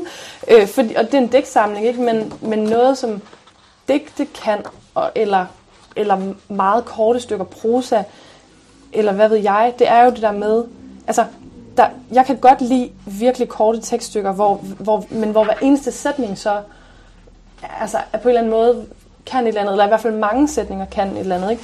Og jeg synes bare, at der er, der er for det første mange passager i den her, som, øh, som, som, som jeg læser som fuldkommen, altså som igen lækker, fin, fin skrevet prosa, sådan, men øh, der, og vi har også fremmet nogle tekststykker. Jeg synes, Benedikte, du fremmede nogle, nogle gode sådan, steder, men jeg, men jeg vil ønske sådan, at der var mere erkendelse, eller et, eller et eller andet mere sådan, hvad ved jeg, altså det behøver ikke at være øh, øh, de onde patriarkalske følelser, altså jeg, det er heller ikke min egen sådan, øh, altså det var bare en fornemmelse, jeg fik det der med, men, men jeg, jeg savner ligesom, at den, ja, øh, sådan rystede mig i en eller anden retning. Hvis jeg skal være den frække unge anmelder, Den øh, det glæder mig, anmelder. så får jeg lyst til at sige, at, det, at man godt kan læse det som et projekt for digtsamlingen, er vel ikke rystet dig. Det var ligesom der, det var også derfor, jeg hævde den protest frem, som, ja. som den laver, den digtsamling, som det sted, hvor jeg, det er der, hvor jeg står og vakler imellem og læser ja. med eller læser imod, fordi ja. den, den, er, den er, siger jo til mig, at den er ligeglad med, at jeg ja. synes, den mangler det, den mangler. Ja. Det siger den jo sådan sort på hvidt. Ja, og den, og den snedige mission måske kan være, at du bare skal glemme mig. At du behøver ikke, at- jeg behøver ikke at sætte mig fast ind i dit hjerte som en, Ja, en sætning, du kan gå og citere. Nej. Jeg skal bare være en lille vibration i et eller andet. Det, det Og der er noget næsten sådan, hvis man vil, kan der være noget næsten sådan Ursula Le Guinsk over, at det ikke skal være den store fortælling. Og du skal ikke, jeg skal ikke fortælle dig, verden er et dårligt sted, men kunne være et bedre sted. Den kan godt bare sige, ja. her er seks små bidder af et liv, og de, ikke, de giver ikke mening, eller gør et liv det, eller skal det ligesom, er, det en, er et liv et rejse fra A til B, eller er et liv ligesom en, Ja. en svimlen imellem alt muligt andet. Men det er også, når jeg læser meget med bogen, for jeg har det stadigvæk, altså for jeg savner også, eller jeg kan få lyst til at savne, at der netop er nogle sætninger, der hænger i mig, men det er mere sådan nogle små billeder, der er skønne. Farmoren i lufthavnen, synes jeg er dejligt, og der er nogle sådan genkendelighedsbilleder, som hænger fast i mig, men der er ikke, sprogligt er den ikke, er der ikke nogen krog. Jeg ville ønske, der var mere sådan, og jeg vil faktisk, også- det var faktisk en ting, jeg ville spørge jer om også sådan, fordi der er det her med nåden, og der er det her med en far som er præst, eller der er noget med sådan, no, noget med tro, og noget med sådan bedre arbejde og sådan noget. Men og helt konkret, så, så aner jeg faktisk ikke, hvad bogen den sagde til mig om for eksempel noget, eller tro, eller mm. hendes forhold til det, eller dens forhold til det. Jeg forstår faktisk ikke, om den overhovedet placerer sig i forhold til, altså i det, eller til det, eller om det bare er, hvad skal man sige, øh, et motiv, ligesom alt muligt andet er et motiv deri. Jeg, nu jeg læser lige det, det aller sidste digt op, som både spejler lidt det første digt med repsene i haven, men også har noget med præstearbejdet, det side 68. En ven til min far går i haven med, en, med halsklud i sommervarmen. Han fortæller, at man skal huske at hælde koldt vand på æggene, når man tager dem med plusset, ellers klistrer hinden under skallen til ægget. Der er også noget med sådan mænd, der giver råd, er meget sådan en ting i bogen. Øh, nå. Han er pensioneret præst. Han taler med en af hans skrøbelige, han taler med en hanes skrøbelige værdighed, da han fortæller mig sit trick. Det er de små tricks, der gør prædikanten ydmyg. Det er den viden, der gør, at tjenerne ikke spilder på duen, når de hælder op. Festernes kim koderne færdes smilende imellem os. Jeg tænker med kærlighed på personalet i køkkenet. Det kan være, at de hører en tale gennem højtaleren. Det kan være, at de står forbereder, lægger spiger på kanapéerne, så overlænt, når spigerne lægges lidt rodet på de små ruder af, af mad, så uimponeret. Mm. Og det er, man er, jeg er uimponeret, når jeg har læst den her digtsamling færdig, men den er også sådan, den, det kan også, hvis man vil, kan det være et trick, ligesom at være, det her er ikke præstens øh, prædiken, det er kirketjeneren, eller det er den, det er den lille, det er mormors, eller det er farmors øh, dagbog, det er det der andet liv, som man kan sige er uinteressant, eller kan have lyst til at sige, altså fordi præsten skal ligesom fange os med en eller anden historie, men, men hvad sker der, hvis man ligesom kigger over på det lille liv? Det er kedeligt, men, men det har måske også en, en anden skønhed. Øh, og at hun så måske også siger i den her tekst, at netop poeten er en af dem, der kan se skønheden i det her, som ikke i sig selv er skønt. Altså, det som ikke i sig selv er en punchline, eller en god historie, eller en, men som ligesom kan fornemme noget andet. Og igen, det er, det, jeg føler også, at jeg så også virkelig giver den, altså, jeg løber med hele vejen.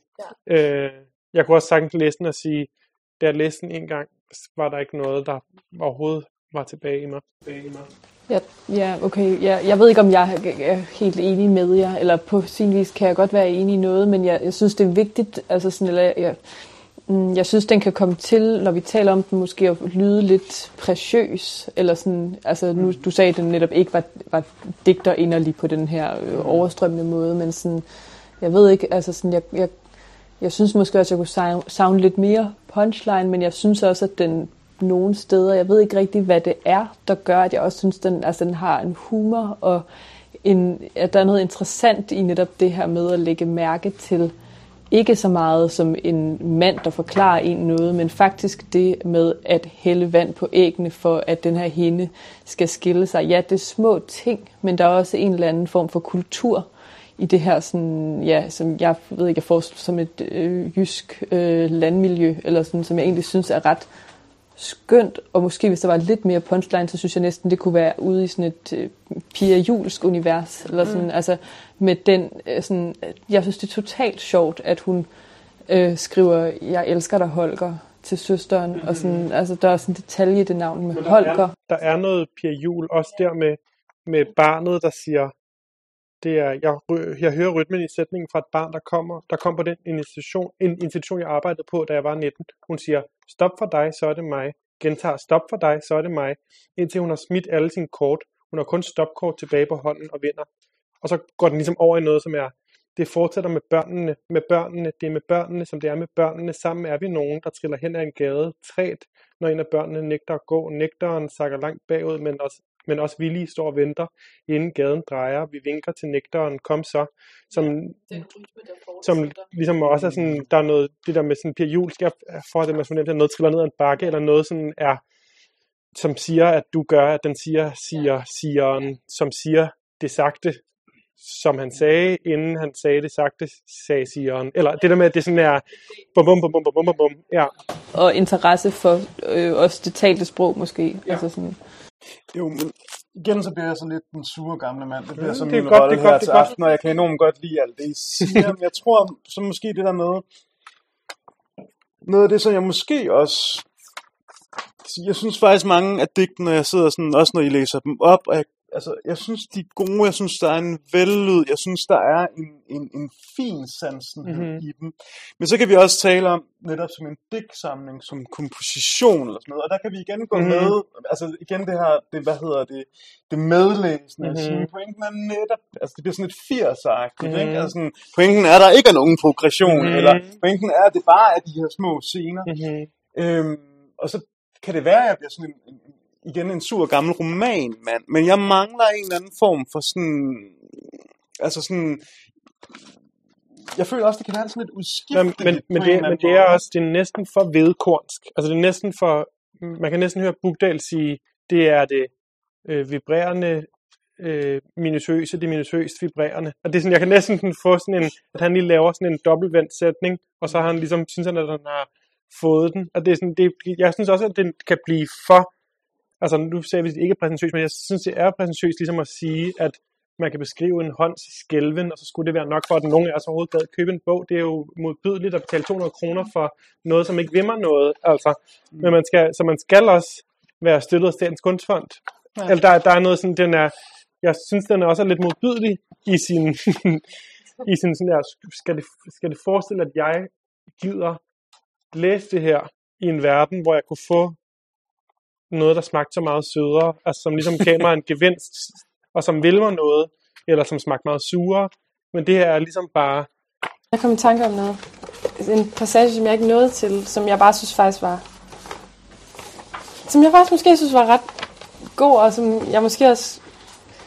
Altså, blev sådan lidt... Jeg vil nærmest sige lidt rørt af. Øhm, og det skal da ikke være, fordi at det hele skal handle om det. Men hvor er den henne? Her er vi, side 63. Nej, men jeg kom bare til at tænke på, faktisk var det, fordi jeg fik lige sådan et flashback til øhm, dengang. Øh, altså lidt, nu, nu spørger vi om det der med sådan, hvad vil den mig? Hvad vil den mig? Og, sådan noget. og så kunne jeg bare tænke, tænke på dengang, øh, den her mindede mig en lille smule om, ikke at jeg tog den frem og genlæste den, så er jeg ikke sikker på, om det sådan er særlig meningsfuldt at sammenligne den, men øh, Julie Mendels, øh, rel, hvad hedder den nu? Relikvie. Relikvie, ja. ja. Øhm, som den mindede mig lidt om på en eller anden måde, i den forstand, at jeg ville ønske, den kunne noget af det samme, og det, det er en del år siden, jeg har læst den sidst, men jeg kan bare huske det der med, at der var nogle sætninger der i med noget med sådan, hvor jeg sådan har det lidt sådan, at måske det er sådan, jeg har det, jeg godt kan lide, at sådan poesi kan være, eller sådan, det der med nogle sætninger, der sådan brænder sig ind, og på en eller anden måde sådan forklarer mig et eller andet, jeg, jeg kan ikke engang forklare, hvad det forklarer mig, men det, altså, øh, det er ikke fordi, jeg genkender det. Altså det er sådan noget prosa tit kan sådan, Nå, det kender jeg godt, sådan er det også. Men hvor lyrik nogle gange kan sådan, det kan sådan... Jamen det kan ligesom skære et hul, som var, du vidste godt det her, men nu har jeg sagt det. Eller, ja. Jeg ved ikke, øh, og det her synes jeg bare var virkelig smukt på side 63, hvor der står, øh, ja egentlig sådan det hele, jeg kan ikke huske, om du har læst noget af det her. Nej, nej. Men det kommer, det, måske skal det siges, at det ligger, for det var jeg ved at sige, da du ja. læste op, det ligger over, det ligger på den anden side af Øh, jeg er ligeglad med det, der måtte mene, jeg skal være mere selvstændig. Jeg er ligeglad med, ja, den, med den, der måtte nyde, at jeg føler mig prisgivet. Ja, og så kommer den her. Øhm, min ven, jeg savner dig, som jeg savner en taxa. Kom med i taxaen, og så vil jeg bare lænde mig ind mod dig og være et langt venskab værdig. Smukke ven, kom med og køre i taxa. Jeg må have været på date med en, der gik, der gik med den parfume. Jeg må have kysset med en, der markerede sig med den parfume. Jeg vil med. I virkeligheden er jeg meget lille. I virkeligheden er jeg min kropshustru en hjemmegroet datter. Det er svært for mig at redegøre for voldsomheder alene. Det har jeg brug for hjælp til. Jeg drømmer om at være din hustru, men jeg vil ikke giftes. Det vil min egen hustru ikke gå med til. Jeg, jeg, jeg havde det bare sådan, det, lige det her synes jeg bare var et sådan mhm. smukt digt på en eller anden måde. Øhm, med en hel masse ting, som jeg ikke, noget af det kan jeg godt forklare, men netop det her med sådan min krops hustru. Mm-hmm. Altså jeg måtte sådan stoppe op, og jeg var sådan, jeg havde alle mulige, sådan, alle mulige fornemmelser og kropslige, og jeg tænkte på folk, jeg elskede, og jeg havde det sådan meget intens. Men samtidig så er sætningen lige efter, det er svært for mig at redegøre for voldsomheder alene. Det har jeg brug for hjælp til. Det føltes også for mig som bogen, der, altså det var nærmest sådan for mig bogen, der undskylder over for mig, at den ikke, at den ikke oftere går ind i noget, som kan sådan, som kan sådan faktisk åbne sig op for mig eller røre mig, fordi det er for voldsomt for mig at tale om det svære. Det er sådan, ej, det skal du da kunne, det er en digtsamling. Sådan, du, skal, altså, du skal da kunne redegøre for voldsomheder. Eller sådan, mm-hmm. sådan havde jeg lige et øjeblik en følelse af sådan, øh, men ja. Men ja. Hvad, hvad, hvad, tænker, hvad, hvad tænker du sådan mere om digtet? Eller sådan, jeg tænker, eller sådan, da jeg, jeg var vild med det, og sådan, ja. jeg elsker det der en hjemmegroet datter. Og, ja, og sådan, præcis. Jeg tænkte også meget sådan, at det kunne dreje sig også om ligesom forholdet mellem netop mellem længsel og så en eller anden form for selvberoenhed. Ja. Eller, altså, som jeg også Præcis. synes er, altså, er ret spændende, og som måske også kunne være en af grundene til, at digtene ikke flipper så meget ud, mm-hmm. fordi at der hele tiden er det her forhold mellem, eller sådan, der er meget længsel øh, i den. Øh, altså også det her med grunden til at ryge cigaretter skal være den her længsel, ja. og sådan, men, men at der også er en eller anden form for ja, sådan en lille forknythed, eller sådan, eller, mm. eller hvad hedder det, men også noget, altså, også, altså, men ikke kun på en præciøs eller sådan ligegyldig måde, men også på sådan en, en insisterende måde, synes jeg. Som jeg ret godt, mm. eller det er bare et temperament, jeg ret godt kan lide. Ja, jeg tror godt, jeg Ja. kunne lide temperamentet faktisk Ja. ja. hele digtsamlingen. Altså, selvom der var, altså, selve temperamentet eller stemmen, kan jeg egentlig, altså irriterede mig i hvert fald mm. ikke. Det var ikke, fordi jeg var sådan, uh, sådan, det skuer helt vildt, eller sådan, Nej. jeg synes, og nu du altså, spørger om det her, jeg tror, hendes, altså, jegets her sådan fornemmelser af at være lige så meget, eller nærmest ønske sig, ligesom at overgive sig til andre, Ja. det, det er en fornemmelse, jeg godt kan forstå, at sådan en længsel efter at ikke kun være sig selv, men netop smelte sammen med andre.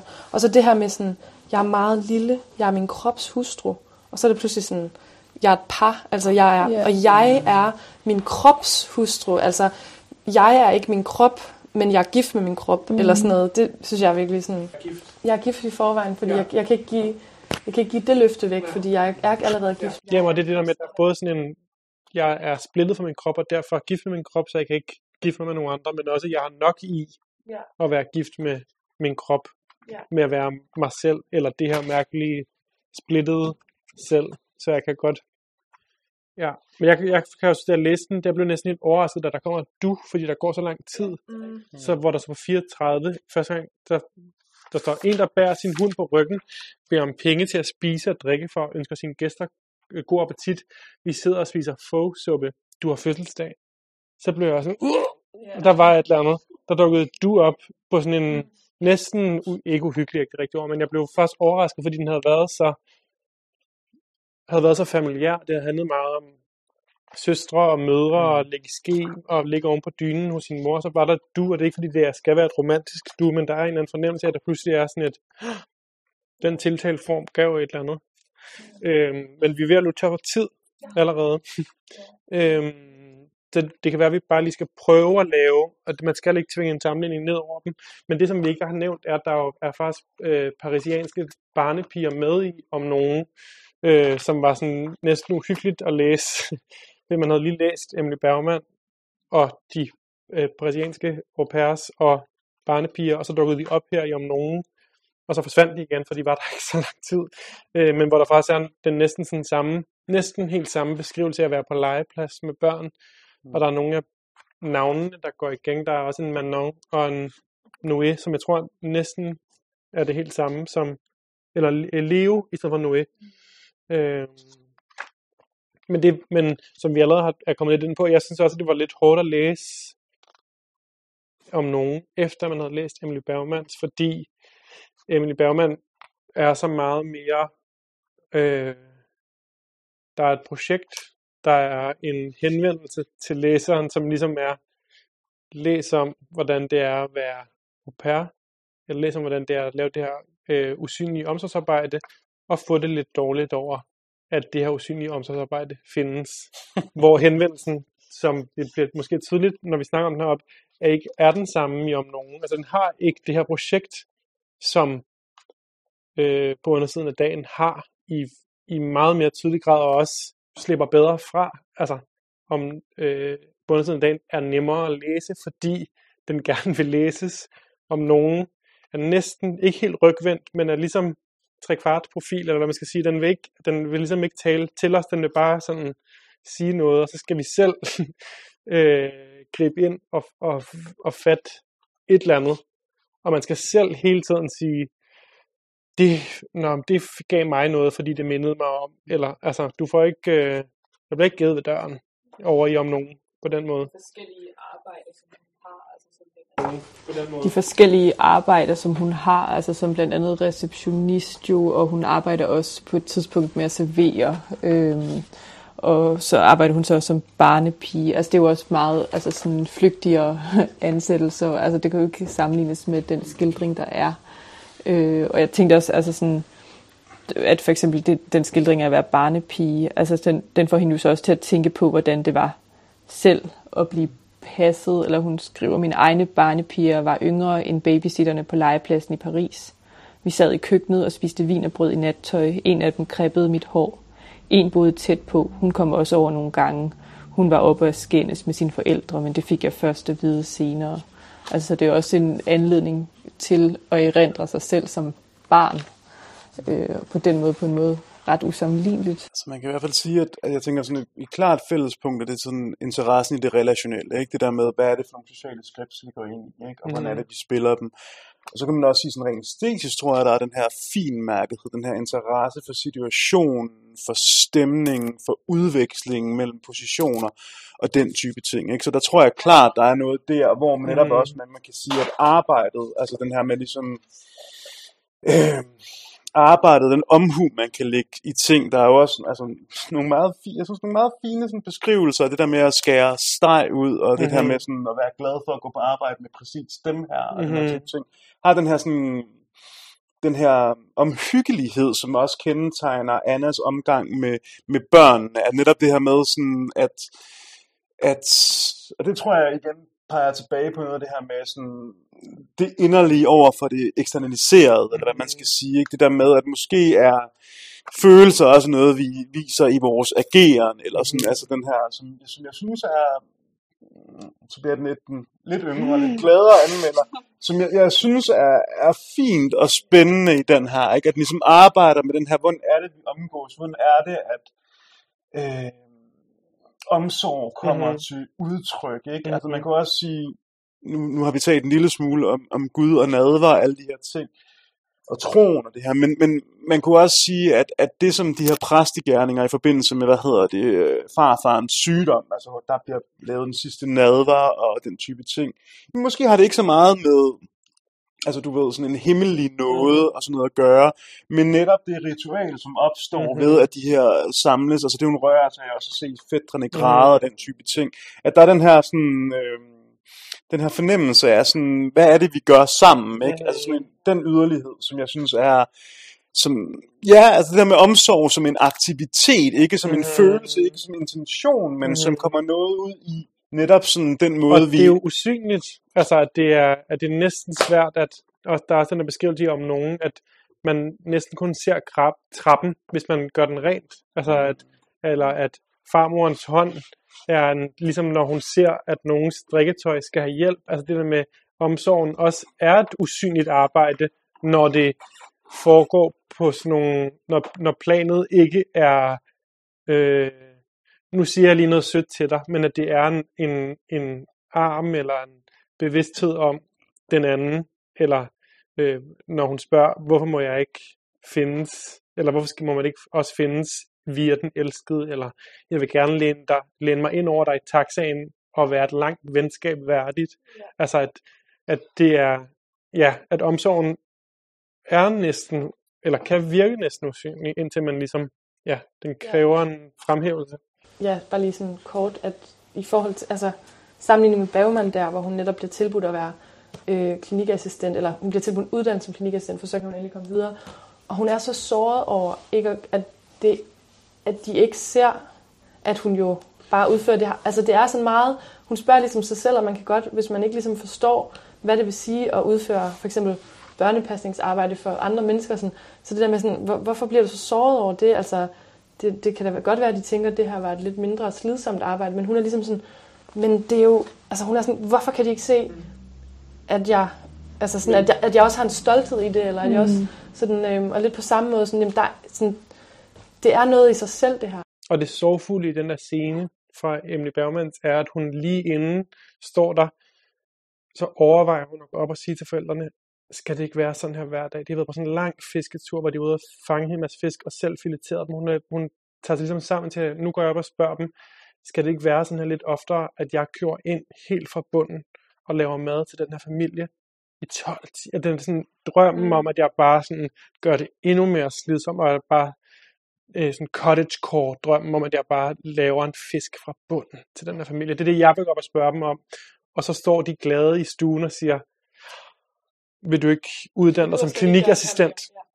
Så skal du selvfølgelig passe børnene mindre, men så kan du få et bedre job. At det er sådan en skæld mellem, jeg vil gerne have mindre næsten for det, jeg laver. Eller jeg vil, næsten, jeg vil gå endnu mere ind i den her romantisk, eller ikke, men bare sådan, jeg vil, jeg vil lave endnu mere af det her usynlige arbejde. Altså jeg vil gøre det endnu sværere. Ja, det er lige sådan der, det er lige for, hun siger, jeg bare smide vaskemaskinen ud. Jeg vil gerne skulle jeg ikke bare gå ud og vaske tøjet nede i, i floden? Også noget at gøre med, at, at det der, faktisk præcis det der par også sådan virker underligt, som egentlig så mange af parne, hun arbejder for, virker som en form for, altså de har en ekstrem ekspertise i det arbejde, de udfører, men, men inden for hjemmet virker de som en form for børn. Hun beskriver dem også som om, at de sådan, nærmest kunne være sådan, ja, et eller andet søskende par, som ligesom, altså sådan, ja, der er sådan noget, hvor at, at det, og det er ligesom hende, der ligger øverst, det er hende, som alle spørger til råd, så det er også fordi, at, at hun tror, at hun har en ekspertise, som hun tror, at de sætter højt, og måske ikke helt selv har en andel i, og så,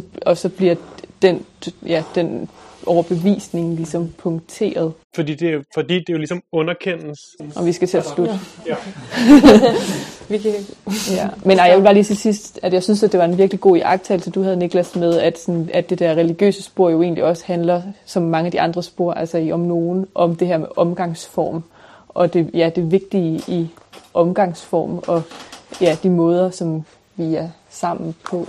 Sådan, det synes jeg altså sådan, trods alt, at den her virkelig øh, får beskrevet enormt godt. Apropos omgangsform, så er vi, og ritualer. Nu er vi her, og nu er det slut. tak.